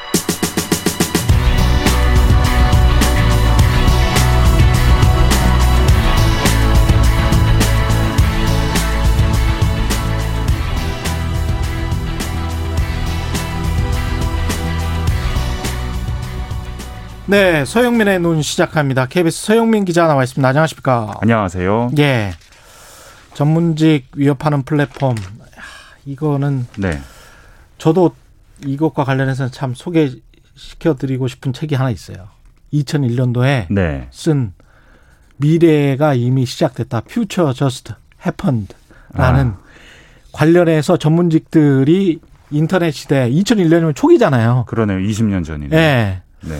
전문직들의 생존의 위협을 느끼게 될 것이다를 정확히 예측한 책이 있습니다. 지금 변호사들이 지금 고초를 당할 것 같다. 그 책의 네. 첫 번째 paragraph 그 첫 번째 chapter가 네. 변호사들 이야기였어요. 음. 딱 정확해요.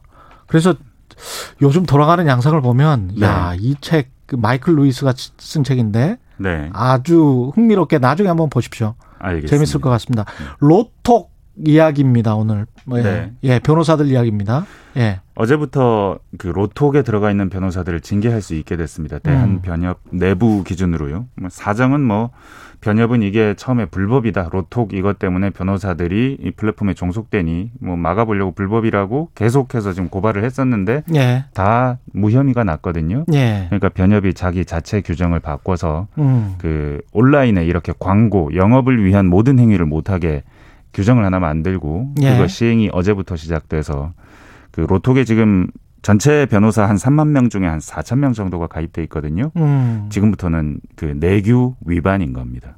아, 그렇군요. 징계할 수 있습니다. 뭐 근데 이게 상식적으로 네. 소비자 입장에서는 잘 이해가 안 되는 측면이 있습니다. 로톡 같은 플랫폼에서 네. 어 괜찮은 변호사 를 싸게 공급받을 수 있다면 네. 소비자 입장에서는 좋은 거 아니에요? 제가 한번 들어가 봤습니다. 예. 뭐 어떻게 이용되나 봤더니 이게 상담을 할 수 있게 내가 뭔가를 검색하면 그에 맞는 변호사 명단이 쭈루루루 뜹니다. 광고죠, 음. 일종의. 예. 그래서 한 15분, 30분, 60분 이런 단위로 상담료를 지불하는데 예. 15분은 한 2만 원, 3만 원 이 정도 합니다. 예. 근데 또 여기서 할인 쿠폰을 쿠팡처럼 한만 음. 원짜리를 이렇게 뿌립니다. 음. 그러면 한 15분짜리를 한 만 원에서 2만 원에 상담해 볼 수 있는 거예요. 예. 사실 저희가 우리가 변호사를 찾아갈 일이 생기면 누굴 찾아가지? 어디로 가지? 가면 어떻게 약속을 하지? 가서 뭐라고 말하지? 굉장히 걱정도 되고 시간과 비용도 많이 들거든요. 그리고 사실은 그 변호사가 전문 변호사인지도 잘 모르겠고요. 그러게요. 마음에 안 들면 하루 날리는 겁니다. 그냥. 예. 근데 이런 모든 과정이 없이 그냥 여기서 쭈루루 한 10명, 20명 명단 중에 내 마음에 드는 사람 하나 골라서 전화 한번 해보는 한 30분 정도의 수고 만 하면 법률 서비스를 받을 수도 있겠다 생각이 드니까 어 이거 서비스 좋은데 그것도 좀 싼 값으로 네, 네. 싼 값에 좋은데 생각이 되니까 아 이게 이렇게 좋으니까 기존에 영업하던 사람들의 단가가 떨어질 거 아닙니까? 당연히 예. 그러니 위협을 느낄 수밖에 없다는 생각이 들더라고요. 아유. 이게 어떻게 보면 뭐 배달의 민족이나 유통업체의 네. 플랫폼과 비슷한 양상인 것 같은데 네. 이거는 뭐 라이센스 자격증이 있는 거라서 네. 대한변협이 이렇게 확산을 막겠다고 하면 네.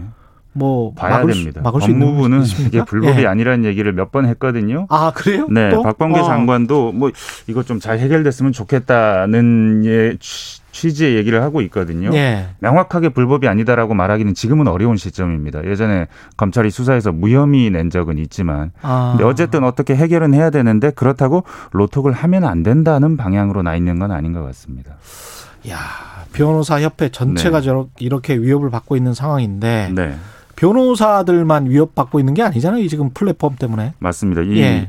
전문 분야의 정보를 통제하고 있던 전문직들 음. 사실은 이 부분에 사람들이 잘 모르기도 하고요. 정보는 예. 게다가 법률적으로 이런 분야는 보통 자격증 라이센스 그어놓고 음. 다른 사람들 못 들어오게 정부가 그어줍니다. 통제하는 예. 거죠. 이게 사실은 렌트 지대가 발생하게 되는 이유인데 지금 거의 다 그렇습니다. 지금 성형외과 유명한 어플 있죠 강남 언니. 예, 맞아요. 네. 예. 이게 의료법 금지한 사안에 대한 환자 유인 행위에 대한 불법 행위 아니냐라는 얘기는 끊임없이 있지만 계속해서 지금 영업하고 있고 그렇죠. 문제 없는 것 같습니다. 예. 그리고 이렇게 큰 문제 없는 이유가 원래 이런 광고 행위를 하는 이런 플랫폼 같은 경우는 사전 심의를 받아야 되는데 그 사전 심의의 기준이 있습니다. 뭐 일 평균 이용자 수 예. 여기 안 미치는 거예요 강남 언니가. 아. 그래서 규제 대상이 아니어서 안 받고 있다. 그러면 의협에서는 어. 그럼 규제 대상으로 넣겠다. 응, 규정을 개정하겠다. 뭐 이러고 있는 상황인데 예. 여튼 여기도 일촉즉발의 상황이 될 수 있고요.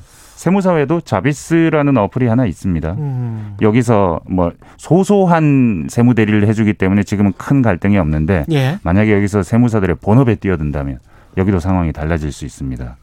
약사 플랫폼이 있는 건 아십니까? 약사도 플랫폼 있어요? 배달이 됩니다. 아 약이요? 네.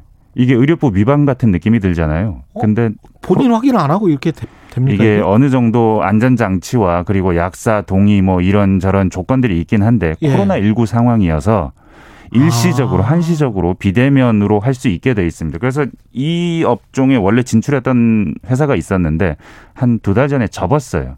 접었다가 음. 코로나19 이 상황을 이용해서 법률적으로 문제 없다는 검토에 다시 출시해서 예. 지금 약을 배달받을 수 있습니다. 예. 뭐 가입 회사가 적긴 하지만요. 부동산 음. 직방도 뭐 최근에 그렇죠. 직방은 유명하죠. 네, 정보 예. 제공하겠다고 하다가 거기서 이제 중개도 우리가 해보겠다라고 어. 하고 있는 상황이고 안경점도 그렇고요. 재밌는 건 은행입니다. 은행. 은행이 요새 골치가 아픕니다. 대환 대출 플랫폼 때문에. 아 그렇습니다. 저도 이거 네. 솔깃하더라고요. 네, 이게 지금 금융위가 적극적으로 밀고 있고 카카오뱅크 같은 인터넷 플랫폼 핀테크들은 정말 하고 싶거든요. 네. 근데 이게 기존 은행 입장에서 보면 사실은 카카오뱅크가 못하던 잘 못하던 사업이에요. 왜냐하면 이게 굉장히 많은 서류를 내야 되고 그렇죠. 그걸 꼼꼼히 심사해야 되고 그그 신용을 네. 알아야 되죠. 있는지 예. 없는지 봐야 되는데 음. 근데 이게 지금 인력도 없고 전문성도 없던 카카오뱅크가 못했는데 대환대출 갈아타기는 기존의 서류가 있다는 걸 전제로 하는 시장이거든요. 예. 그게 진짜인지 가짜인지만 확인하면 큰 문제가 없을 수 있거든요. 음. 그러니까 이게 핀테크가 진출하기는 쉽고 그러면 우리 파이 뺏기는 거고 근데 금융위는 하라고 하고 그래서 지금 그 대환 대출 플랫폼을 만드는 문제로 은행권들이 지금 머리가 좀 아픕니다. 소비자 입장에서는 참 좋은데 이거를 막을 수는 없을 것 같고 한국에서는 전문직들도 이제 새로운 세상에 적응하는 방법 그리고 전문직들은 법을 잘 아니까 법을 예. 이용해서 이걸 막아가는 방법들을 지금 계속해서 찾고는 있는데 쉽지는 않을 겁니다. 예. 저희 KBS 같은 회사도 사실은 기자들이 먼저 닥쳤죠. 맞습니다. 예. 그리고 뭐 저희 콘텐츠도 넷플릭스가 생기기 전에는 걱정이 없었지만 넷플릭스 음. 생기고 나서는 지상파 3사가 다 벌벌 떨면서 합쳐서 플랫폼을 하나 만들었거든요. 넷플릭스 없었다면 예. 이 맨날 싸우던 5월 동주 같던 이 지상파 3사들이 합쳐서 맞습니다. 플랫폼을 만들었을 리가 없습니다. 다른 나라 특히 이제 중국 같은 경우는 막 네. 때려잡아 버립니다. 플랫폼이 기득권을 부수거든요. 어, 전문직의 기득권도 가차없이 부숴버리거든요. 그렇죠. 중국에서 가장 기득권이 큰 집단이 어디겠습니까? 뭐 당 관료들 아니겠습니까? 공산당이겠죠. 예. 당연히 모든 기득권 정보가 다 당에 집중돼 있는데 예. 이걸 지금 플랫폼이 하나하나 부수는 겁니다. 특히 아. 비디추싱이나 메이투원 같은 그러네. 기업은 예. 배달 기업이거나 아니면은 음. 교통 서비스 제공 기업이거든요. 정보가 아마 정부보다 많을 수 있습니다. 이 회사들이 외국에 상장해서 외국 인들이 정보를 가진다. 이거 상상하기 싫은 거죠. 그 이면에 이런 게 있었군요. 음. 예. 서영민의 네. 예, 눈이었습니다. 예, KBS 서영민 기자였습니다. 고맙습니다. 감사합니다.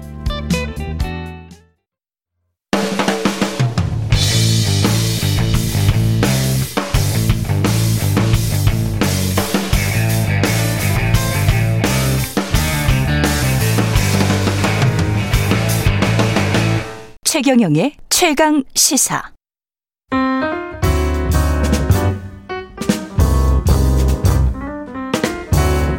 네, 더 나은 미래를 위해서 오늘의 정책을 고민합니다. 김기식의 정책 이야기 식센스. 김기식 더 미래연구소 소장 나와 계십니다. 예, 안녕하십니까? 안녕하세요. 예. 네. 증여세가 12조 12조 원이 넘네요. 네, 네. 2020년 증여세가 예.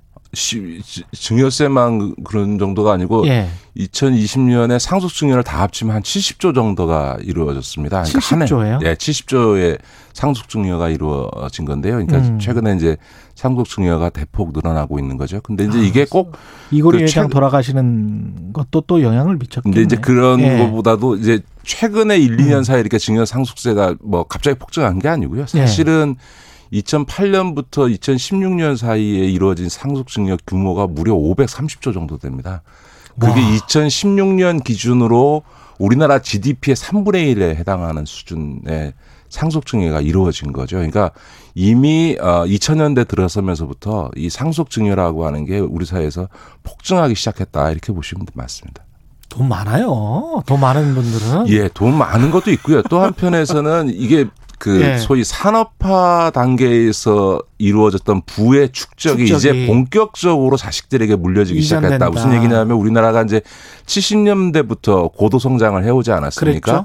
그러면서 2000년대까지 한 30년 동안 아버지 엄마 세대, 부모 세대들이 쭉 모은 돈을 음. 이제 70, 80대 가면서 이제 자식들에게 본격적으로 이 상속 증여를 해주기 시작한 거다 이렇게 보는 거고요. 그러니까 한 세대, 그러니까 예. 우리나라가 고도 성장하고 한 세대가 이제 드디어 지나면서 이제 부의 그 상속 이전이 시작됐다 이렇게 볼 수 있고요. 이게 이제 어 사회적으로 좀 그 심각하게 좀 받아들일 거는 뭐냐면 우리가 그동안 IMF 경제 위기 이후에 양극화를 얘기할 때는 주로 음. 소득 양극화를 이야기했거든요. 그랬죠. 그러니까 이제 당장 일해서 버는 음. 돈과 이제 사업 소득 간의 이런 소득 양극화였는데 지금은 이제 이 본격적인 상속 증여가 이루어진 다음에는 예. 이제 소위 자산의 양극화라고 하는 게 어, 심각해지고요. 어떻게 보면 지금 2030 세대의 불만, 좌절 중에 하나도 저희 때만 해도 20대에 다 어려웠는데 요즘은 그게 아니고 부모한테 물려받은 재산으로 변변한 직업도 없고 변변한 학교를 나오지도 않았는데도 불구하고 그 수십억짜리 네. 그집 물려받아서 음. 잘 먹고 잘 사는 외제차 끌고 다니는 이런 이제 같은 20대를 보면서 느끼는 20대의 상대적 박탈감이 있는 거거든요. 근데 이런 현상이 음. 앞으로 더 심화될 거다. 그게 이제 소위 소득 양극화에 이어서 자산 양극화가 더 심각한 우리 사회의 양극화 문제가 될 거다. 이런 이제 함의가 있는 거죠. 어떻게 보면은 그 유럽 토마스 피케티 네. 생각도 나고요. 자산 소득에 관한 그런 격차. 그렇죠. 그러니까 이제 이게 단순히 네. 자산이 많고 적은 걸 떠나서 음. 이제는 자산 소득이 임금 소득을 추월하는 양상이 나타나는 그렇죠. 거죠. 이제 예. 주식이라든가 부동산 가격의 상승으로 인해서 생겨나서는 그런 어떤 이익이라고 하는 게 열심히 일해서 벌은 임금 소득 그러니까 대한민국이라는 사회 전체의 임금 소득 총액을 넘어서는 상황가 되면 정말 일할 맛이 나지 않는 사회가 되겠죠. 내가 열심히 일해봐야 있는 그렇죠. 사람이 재산 굴려서 버는 돈보다도 못하다 이래 버리면 어 사회가 참 심각하게 왜곡될 수 있는 거죠. 왜 그 시중에 나도는 말 있지 않습니까? 강남도 다 동마다 다르다. 어떤 동의 학교들은 아, 아버지 어머니가 지식인이고 전문직이어서 열심히 공부를 해야 되는 것이고 네. 어떤 동의 학교는 공부를 굳이 열심히 시키지 않는다는 거잖아요. 네네. 예, 건물 하나 떼놨으니까 걱정하지 말고 하고 싶은 거 하라는. 예. 그렇죠. 예, 네. 그러면서 애들이 인성이 좋고 밝고 뭐 명랑하다고 그런 어떤 이야기를 하잖아요. 그 정도로 이제 돼버린 거죠. 그렇죠. 이제 예. 이제는 이제 그 그러니까 이제 초등학생들 사이에서 조물주의에 건물주의 있다라는 얘기를 할 정도로 그렇죠. 이게 이제 그 그냥 그냥 부동산 자산만 있으면 그렇죠. 이제 뭐 먹고 사는데 아무 문제 없는 이런 어. 계층들이 광범위하게 강남을 중심으로 형성되고 있는 거죠. 이런 상황에서 이제 결국은 세금을 어디에다 부과할 것인가 네. 여기에 관한 논쟁이 될 수밖에 없을 것 같습니다. 그러니까 그러니까 사회가 이렇게 가고 있는데 상속증여세 폐지하자는 황당한 이야기들을 계속 예. 일부 보수 언론이나 경제지를 중심으로 해서 이제 아, 대통령 계속 그런 어, 이야기를 그런 해요. 얘기를 해요. 그러니까 예. 이제 이거는 지금 우리 사회의 현실을 지금 거꾸로 가자라고 하는 음. 오히려 현실은 지금 자산 음, 소득의 이 양극화가 더 심화되고 이제 본격적으로 상속 증여가 이루어지고 있거든요. 그러니까 그렇죠. 사실은 지금 일부 언론이나 이런 데서 그러는 것도 그 언론 사주들도 지금 이제 곧 상속 증여를 해야 되는 상황으로 지금 가고 있는 거예요. 그러니까 우리 사회 전체가 이제 소위 예, 예, 돈 벌은 그 지금 6, 70대들이 이제 본격적으로 자식들한테 이제 상속 증여해야 되는 시기가 오니까 이제, 예. 이제 상속 증여세 폐지하자고 하는데 우리 워렌 버핏을 포함해서 미국의 우리보다 앞선 자본주의권 미국의 부자들이 어, 상속증여세 부시가 폐지하려고 할 때 반대했지 않습니까? 예. 어, 왜냐하면 어, 아무것도 안 하고 물려받은 사람들이 이 자식들이 그렇게 물려받기 시작하면 우리 자본주의가 망한다. 그렇죠. 그래서 자본주의 사회의 지속성을 위해서도 음. 오히려 상속증여세는 강화해야 된다. 부자에 대한 세금 더 강화해야 된다. 이런 게 이제 소위 그 미국의 부자들의 목소리거든요. 그렇죠. 그런 점에서는 네. 이제 소위 이 상속 증여의 가장 큰 게 이제 부동산이고 그 다음에 주식인데요. 예. 어, 그런 점에서 보면 오히려 이런 부동산과 주식의 자산 소득에 대한 음. 혹은 자산에 대한 보유세 이런 부분들은 앞으로도 지속적으로 강화하지 않으면 음. 앞서 말씀드렸던 것처럼 소득에 의한 것이 아니라 자산에 의한 우리 사회의 심각한 양극화가 더욱 어, 심화될 가능성이 높은 거죠. 지금도 세제 보면은 배우자에게 뭐 10년에 한 번씩 뭐 6억 정도는 무상으로 줄 수가 있지 않습니까? 네네. 그러면은 같이 사는 기간이 뭐 30년이라고 치면 그것만 해도 6, 38뭐한 18억 정도 되는 것이고요. 그러니까 쉽게 네. 얘기하면 지금 상속 증여 받은 분들 중에서 상속 증여세 내시는 분들은 10%도 안 됩니다. 그렇죠. 네. 네. 대부분은 세금 내지 않습니다. 그렇죠. 네. 그냥 그 저도 이거 관련해서 취재를 해보면 한 30억 정도 증여를 받아도 아니 상속을 받아도 별 세금이 없더라고요. 네, 네, 네. 무슨 뭐 무슨 공제 무슨 예, 공제 공제가 뭐. 배우자 공제와 자녀 공제도 예, 예. 세, 세고 네, 그다음에 네. 뭐 전세금 중고랄지 뭐 이런 것들은 다 채무로 들어가고 뭐 이러니까요. 예. 네. 건물을 또 대출 안 끼고 사는 경우가 없고 그러니까. 네, 네, 예. 맞습니다. 그것도 또 공시가로 다 평가를 하잖아요. 맞습니다. 예. 네, 그러니까 세금을 내고 싶어도 별로 많이 못 많이 안 내요, 사실은. 예, 사실상 거의 상 일반적인 예. 분들은 증여상수세를 내는 경우가 거의 없다고 보시면 맞습니다. 예. 근데 돈 10억 있으면 진짜 세금 한 푼도 안 내거든요. 예. 근데 상속세를 뭐뭐 뭐 한다고 하면 그런 분들이 본인들 상속세를 영원 내는 거는 모르고 반대를 한단 말이지. 네네. 그건 좀 아, 언론이 좀 잘 설명을 해드려야 될 것 같은데 그런 측면에서도 정부는 어떻게 해야 됩니까? 그러니까 이제 그 이게 이제 부동산 대책 차원에서도 장기적으로 보유세 강화 얘기를 합니다만 앞서 예. 말씀드렸던 것처럼 이런 앞으로 더욱 심화될 자산 양극화에 대한 대책 차원에서도 이런 자산에 대한 그 보유세 강화라든가 혹은 자산 소득에 관련된 과세라든가 이런 계속 강화해야 되는 거죠. 그러니까 예를 네. 들어서 23년부터는 이제 주식 시장에서 얻은 소위 그러니까 이 주식 거래를 통해서 얻은 소득에 대해서도 이제 과세하는 방향으로 지금 가고 가겠다라고 하는 게 이제 문재인 정부가 결정한 방침인데 네. 이제 그런 방향으로 이 세제를 어 이제 개편해 가야 되겠죠. 음. 이게 지금 세금을 뭐 자산이 계속 축적되는데도 세금을 만약에 안 낸다거나 세금을 뭐 면제해 준다거나 좀 축소한다거나 그런 주장도 있지 않습니까?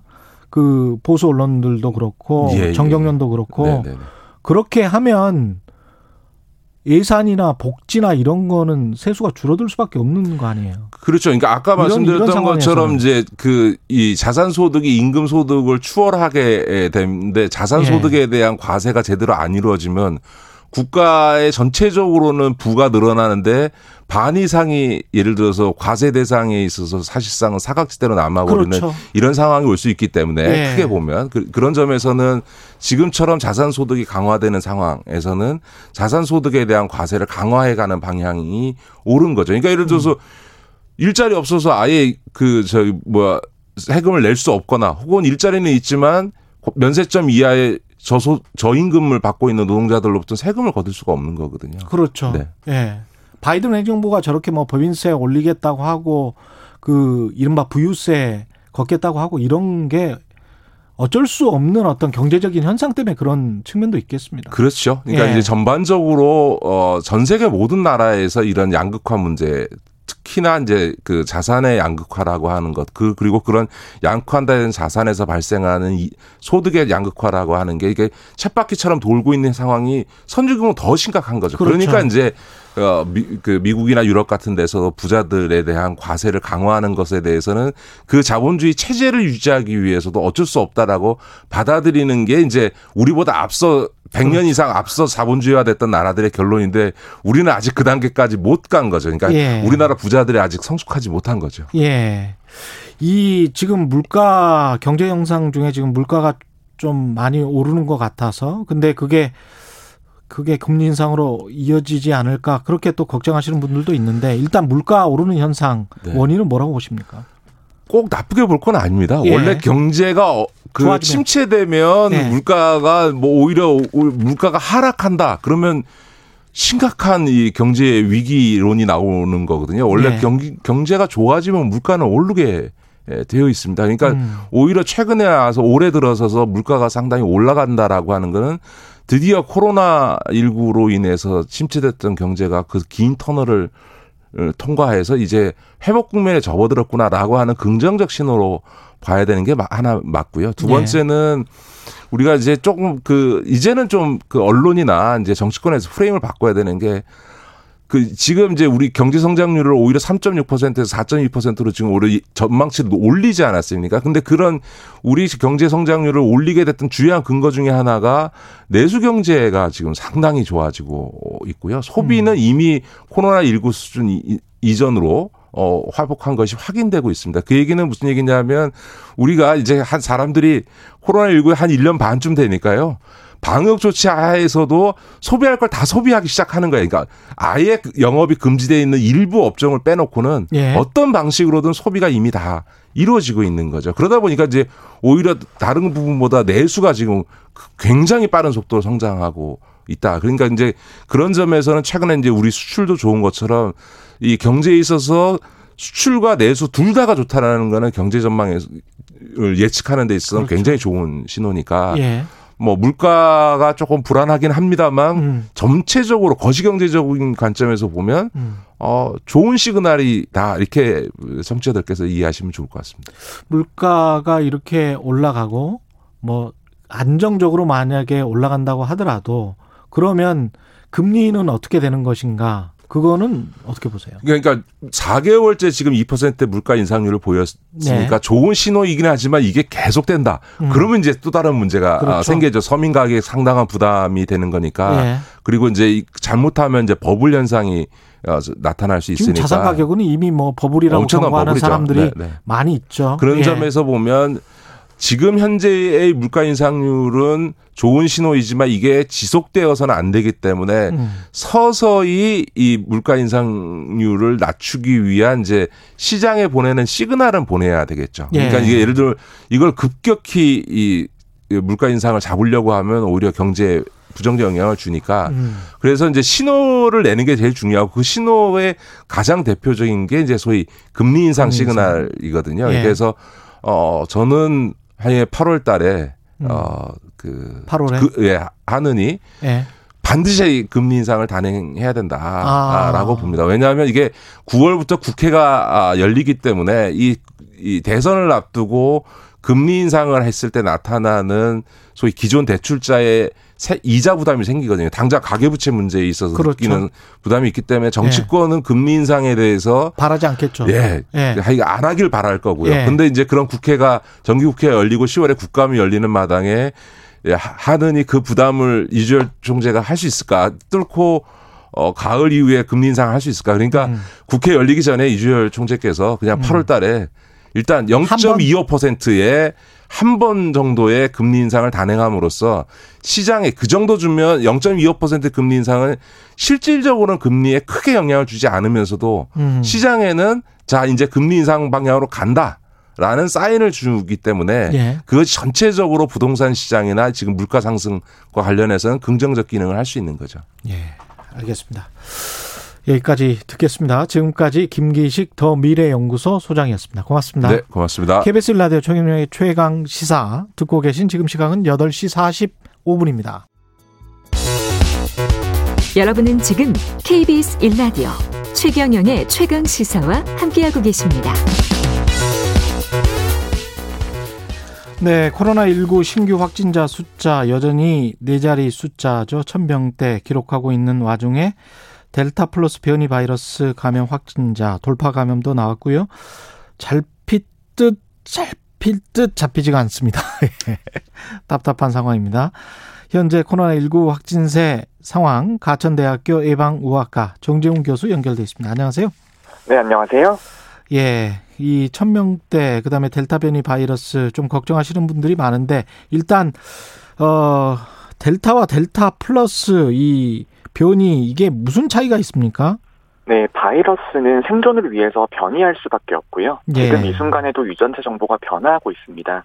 그런데 이 바뀐 유전체 정보가 임상적으로 중증도가 증가한다거나 전파력이 높아지는 방향으로 변하게 되면 그것을 우리가 우려가 되는 변이라고 부르고요. 예. 그리고 그 우려가 되는 변이 안에서도 지속적으로 변이가 일어나기 때문에 그런 임상적인 의미를 가지기 전까지는 델타 플러스 이런 형태로 말, 말을 붙이는 거죠. 아, 그렇군요. 그러면 델타 플러스는 아직 우려가 되는 변이라고 과학적으로는 정의가 되지 않은 변이군요. 네, 아직까지는 델타 변이의 일종인 것이고요. 예. 우려가 되는 변이까지 우리가 확인되진 않았습니다. 그러면 전파력이나 위험성, 치명률 뭐 이런 것들과 관련해서는 아직 데이터가 없는 겁니까?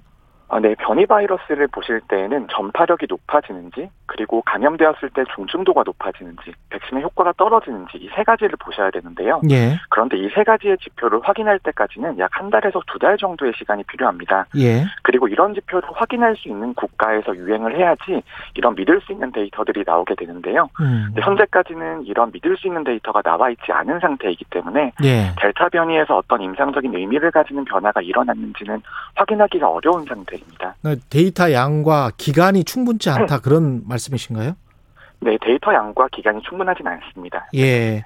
델타 플러스 변이 바이러스에 감염된 두 남성 모두 이제 돌파 감염으로 확인됐잖아요. 이게 그러면 우리가 크게 의미를 둬야 되는 겁니까? 이, 이 어, 측면은? 네, 일단 델타 플러스에 감염되셨다 하시더라도 델타 변이 바이러스에는 감염이 되신 거거든요. 예. 그런데 델타 변이 바이러스라고 하는 것이 백신의 감염 예방 효과가 소폭 감소해 있습니다. 아스트라제네카 백신 같은 경우에는 60%대 정도가 나오고 있고요. 예. 화이자 백신은 80%대가 나오고 있어서 기존의 효과보다는 10% 정도 감소해 있거든요. 예. 그렇기 때문에 아스트라제네카 백신을 2회 접종하셨더라도 돌파 감염이 충분히 가능한 상황입니다. 60% 80% 이게 무엇을 의미하는지 아직도 헛갈려 하시는 청취자분들 많거든요. 한 번만 더 설명을 해 주십시오. 네, 백신을 예. 접종하신 분과 접종하지 않으신 분 모두 다 이제 발생하실 수가 있거든요. 예. 네, 그런데 이 발생률의 차이가 60% 정도 적다라는 의미입니다. 그렇죠. 그래서 예. 상황마다 60% 감소한다는 그런 의미는 아니고요. 음. 비접종자에 비해서 감염 확률이 60% 감소한다 이렇게 이해하시는 게 가장 정확합니다. 이 백신의 60% 80% 백신의 예방 효과랄지 저항력이랄지 이런 거는 계속 뭐 의심 안 해도 되는 거죠 우리가? 어, 네, 백신의 효과라는 것이 이제 예. 두 가지로 이해가 되고 있습니다. 예. 하나는 감염을 막아주는 효과이고요. 나머지 하나는 중환자나 사망자가 되는 것을 막아주는 효과인데요. 예. 그런데 이 두 가지의 효과가 나오는 기전이 조금씩 다릅니다. 그렇기 때문에 변이 바이러스가 등장하게 되면 감염을 막아주는 효과는 소폭 감소할 수 있습니다만 중환자와 사망자가 되는 것을 막아주는 효과는 거의 그대로 유지가 되고 있습니다. 음. 그렇기 때문에 우리가 앞으로의 전략을 어, 백신 접종을 해서 확산세를 최대한 줄인다 이런 개념보다는 예. 백신 접종을 통해서 사망자와 중환자가 되는 것을 막는다 이런 개념으로 바꿔야 되는 것이죠. 그럼 백신 접종률이 우리가 지금 1차 접종이 한 40% 정도 되는 것 같은데 백신 접종 이후에 치명률이 많이 낮아졌습니까? 그 이전과 비교를 하면? 네, 백신 접종자 같은 경우에는 아까 감염 예방 효과가 아스트라제네카는 60%, 화이자는 80%대 정도가 나온다고 말씀을 드렸는데요. 예. 사망 예방 효과 같은 경우에는 어떤 나라에서는 100% 가까이 나오는 나라들도 있습니다. 오. 어. 그리고 안 좋은 나라들은 안 좋다고 하더라도 95% 정도가 나오고 있거든요. 예. 그렇다면 사망 예방에 있어서는 매우 좋은 효과를 보인다라고 봐야 되고요. 예. 감염 예방도 80% 정도 된 상태에서 다시 사망 효과가 추가적으로 적용이 되는 것이기 때문에 사망에 있어서는 거의 대부분 막을 수 있다. 이렇게 이해를 하셔야 됩니다. 그 20대 이하는 뭐 말할 것도 없고 2049 정도까지 20대부터 한 50세 미만까지는 치명률이 굉장히 낮고 확진자 숫자는 상대적으로 높고 뭐 이렇더라고요. 그다음에 이제 80세 이상 확진자 숫자가 적고 치명률은 높고 아주 높고 뭐 이런 상황인데 그래서 자영업 하시는 분들은 치명률을 가지고 거리두기 단계를 조절하자 이렇게 지금 주장을 하시는 분들이 있더라고요.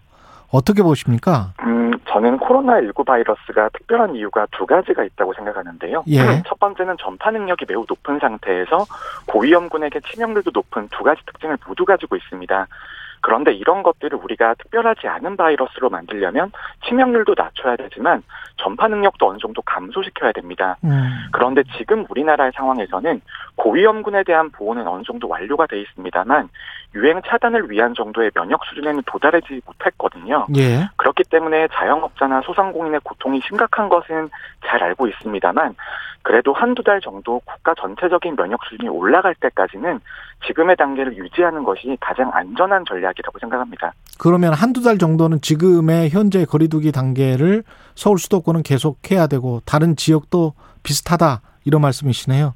네, 저는 이제 한 네 가지 정도를 생각할 수 있다라고 보는데요. 예. 첫 번째가 50대에 대한 접종이 완료가 돼야 되고요. 예. 국가 전체적인 면역 수준이 한 50에서 60% 정도까지는 올라와야 됩니다. 예. 그리고 그 상태에서 최대한 천천히 사회적 거리두기를 완화를 하면서도 의료기관과 이제 중환자 병상 같은 것들이 미리 준비가 되어 있어야 되거든요. 예. 이런 것들이 완전히 준비가 된 상태에서 다음 단계로 나아갈 수 있는 것이지 음. 지금 상태에서는 확산세도 너무나 심각하고 그 다음에 이제 백신 접 종률도 높지 못한 상태이기 때문에 지금 당장은 현재 상태를 유지하는 것이 최선이라고 봅니다. 50%에서 60% 정도의 면역 을 갖춰야 된다라고 말씀하시는데 이게 접종으로 따지면 1차 접종만 그 정도로 하면 되는 건가요? 아니면 2차 접종까지 50에서 60% 완료 이렇게 어, 델타 변이 바이러스는 1회 네. 접종만으로는 감염 예방 효과가 매우 떨어져 있는 상태이고요. 아, 그렇군요. 2회 접종까지 완료가 되어야 되는데요. 음. 그런데 우리가 상반기와 조금 다른 점이 예. 상반기에 주로 사용한 백신은 아스트라제네카 백신이어서 1차 접종과 2차 접종 사이의 간격이 3개월 정도 됐습니다. 예. 그런데 우리가 하반기에 주로 사용하는 백신은 mRNA 백신이기 때문에 2회차 접종까지 한 달 정도의 시간밖에 안 걸리거든요. 네. 그래서 1회 접종과 2회 접종 사이에 그렇게 시간이 많이 뜨진 않을 겁니다. 그러면 백신 수급이 정부 말대로 원활하게 된다면 50에서 60% 2차 접종까지 완료하는 그 시점은 교수님은 어느 쯤이라고 보세요? 어, 저는 50대에 대한 접종이 완료되는 시점이 한 50% 정도의 전체적인 면역 수준에 도달하는 지점과 겹칠 수 있다라고 아, 생각을 하고요. 예. 저는 8월 말에서 9월 초 정도가 되면 그래도 50%의 근처에 도달은 할 수 있을 것으로 보입니다. 결국 말씀하신 대로 한두 달만 참음 참자 뭐 이, 이, 런 전략이네요. 한두 달만 조금만 더 이렇게 가면 네, 이렇게 한두 달 정도 시간을 버는 사이에 예. 접종률을 최대한 끌어올려서 고위험군에 대한 보호도 완료를 하고 예. 전파 능력도 감소시키는 전략이 지금으로서는 가장 효율적인 전략입니다. 근데 우리가 이, 이 작년만 해도 올해 이맘때는 우리 마음대로 이제 살 수 있겠지 마스크 벗고 살 수 있겠지 이랬단 말이죠. 근데 이제 계속 다른 변이가 나타나고 그러니까 혹시 다른 뭐뭐 뭐 이상한 변이가 나타나거나 어떤 변수가 나타날 수 있거나 뭐 이런 게 있을까요? 네, 앞으로도 변이는 계속해서 나타날 것이고요. 예. 코로나19 바이러스는 사라지지 않을 겁니다. 음. 그렇기 때문에 우리가 과거에 집자 면역을 달성을 해서 한 번의 과거로 복귀할 수 있다. 이제 이런 희망을 가졌었는데요. 예. 그런데 이런 희망보다는 현실적으로 코로나19와 공존하는 방향에 대해서 이제 진지하게 고민을 해야 되는 시점이라고 저는 생각합니다. 아, 그렇군요. 그런 의미에서 미국 CDC가 2차 접종을 완료한 사람들도 뭐 실내에서 마스크 착용을 공고하는 쪽으로 갔잖아요. 지금 그러면 우리는 어 뭐 집단 면역이 돼도 실내에서 뭐 마스크 착용을 그러면 평생 해야 되는 뭐 이런 식으로 되는 건가요? 어, 평생이라는 개념보다는 예. 우리가 집단 면역 수준에 도달을 하면 모든 조치를 완전히 해제할 수 있다 이렇게 믿어왔었는데요. 예. 그런 방향이 아니고 하나씩 하나씩 조치를 내려가는 그런 방향이라고 생각하시면 될 것 같습니다. 예. 그래서 언젠가는 과거로 돌아갈 수 있겠지만 그런 변화의 방향이 급격하진 않을 것이고요. 예. 하나의 조치를 해제했을 때 특별한 문제가 없는지 확인을 하고 돌다리도 두드려 걷는 그런 방향으로 접근을 해야 되는 것이죠. 돌다리도 두드려 보고 잘 해야 될 텐데 결국은 이제 백신 플러스 알파 그 알파가 마스크 손 씻기 뭐 우리가 가지고 있는 그 예방 수칙 뭐 이런 게 되겠습니다. 네, 개인적인 그 예방 수칙과 방역 수칙을 준수하시는 것이 매우 중요하고요. 예. 그리고 아마 올해까지는 개인적인 수칙은 꼭 준수를 해 주셔야 될 것으로 보입니다.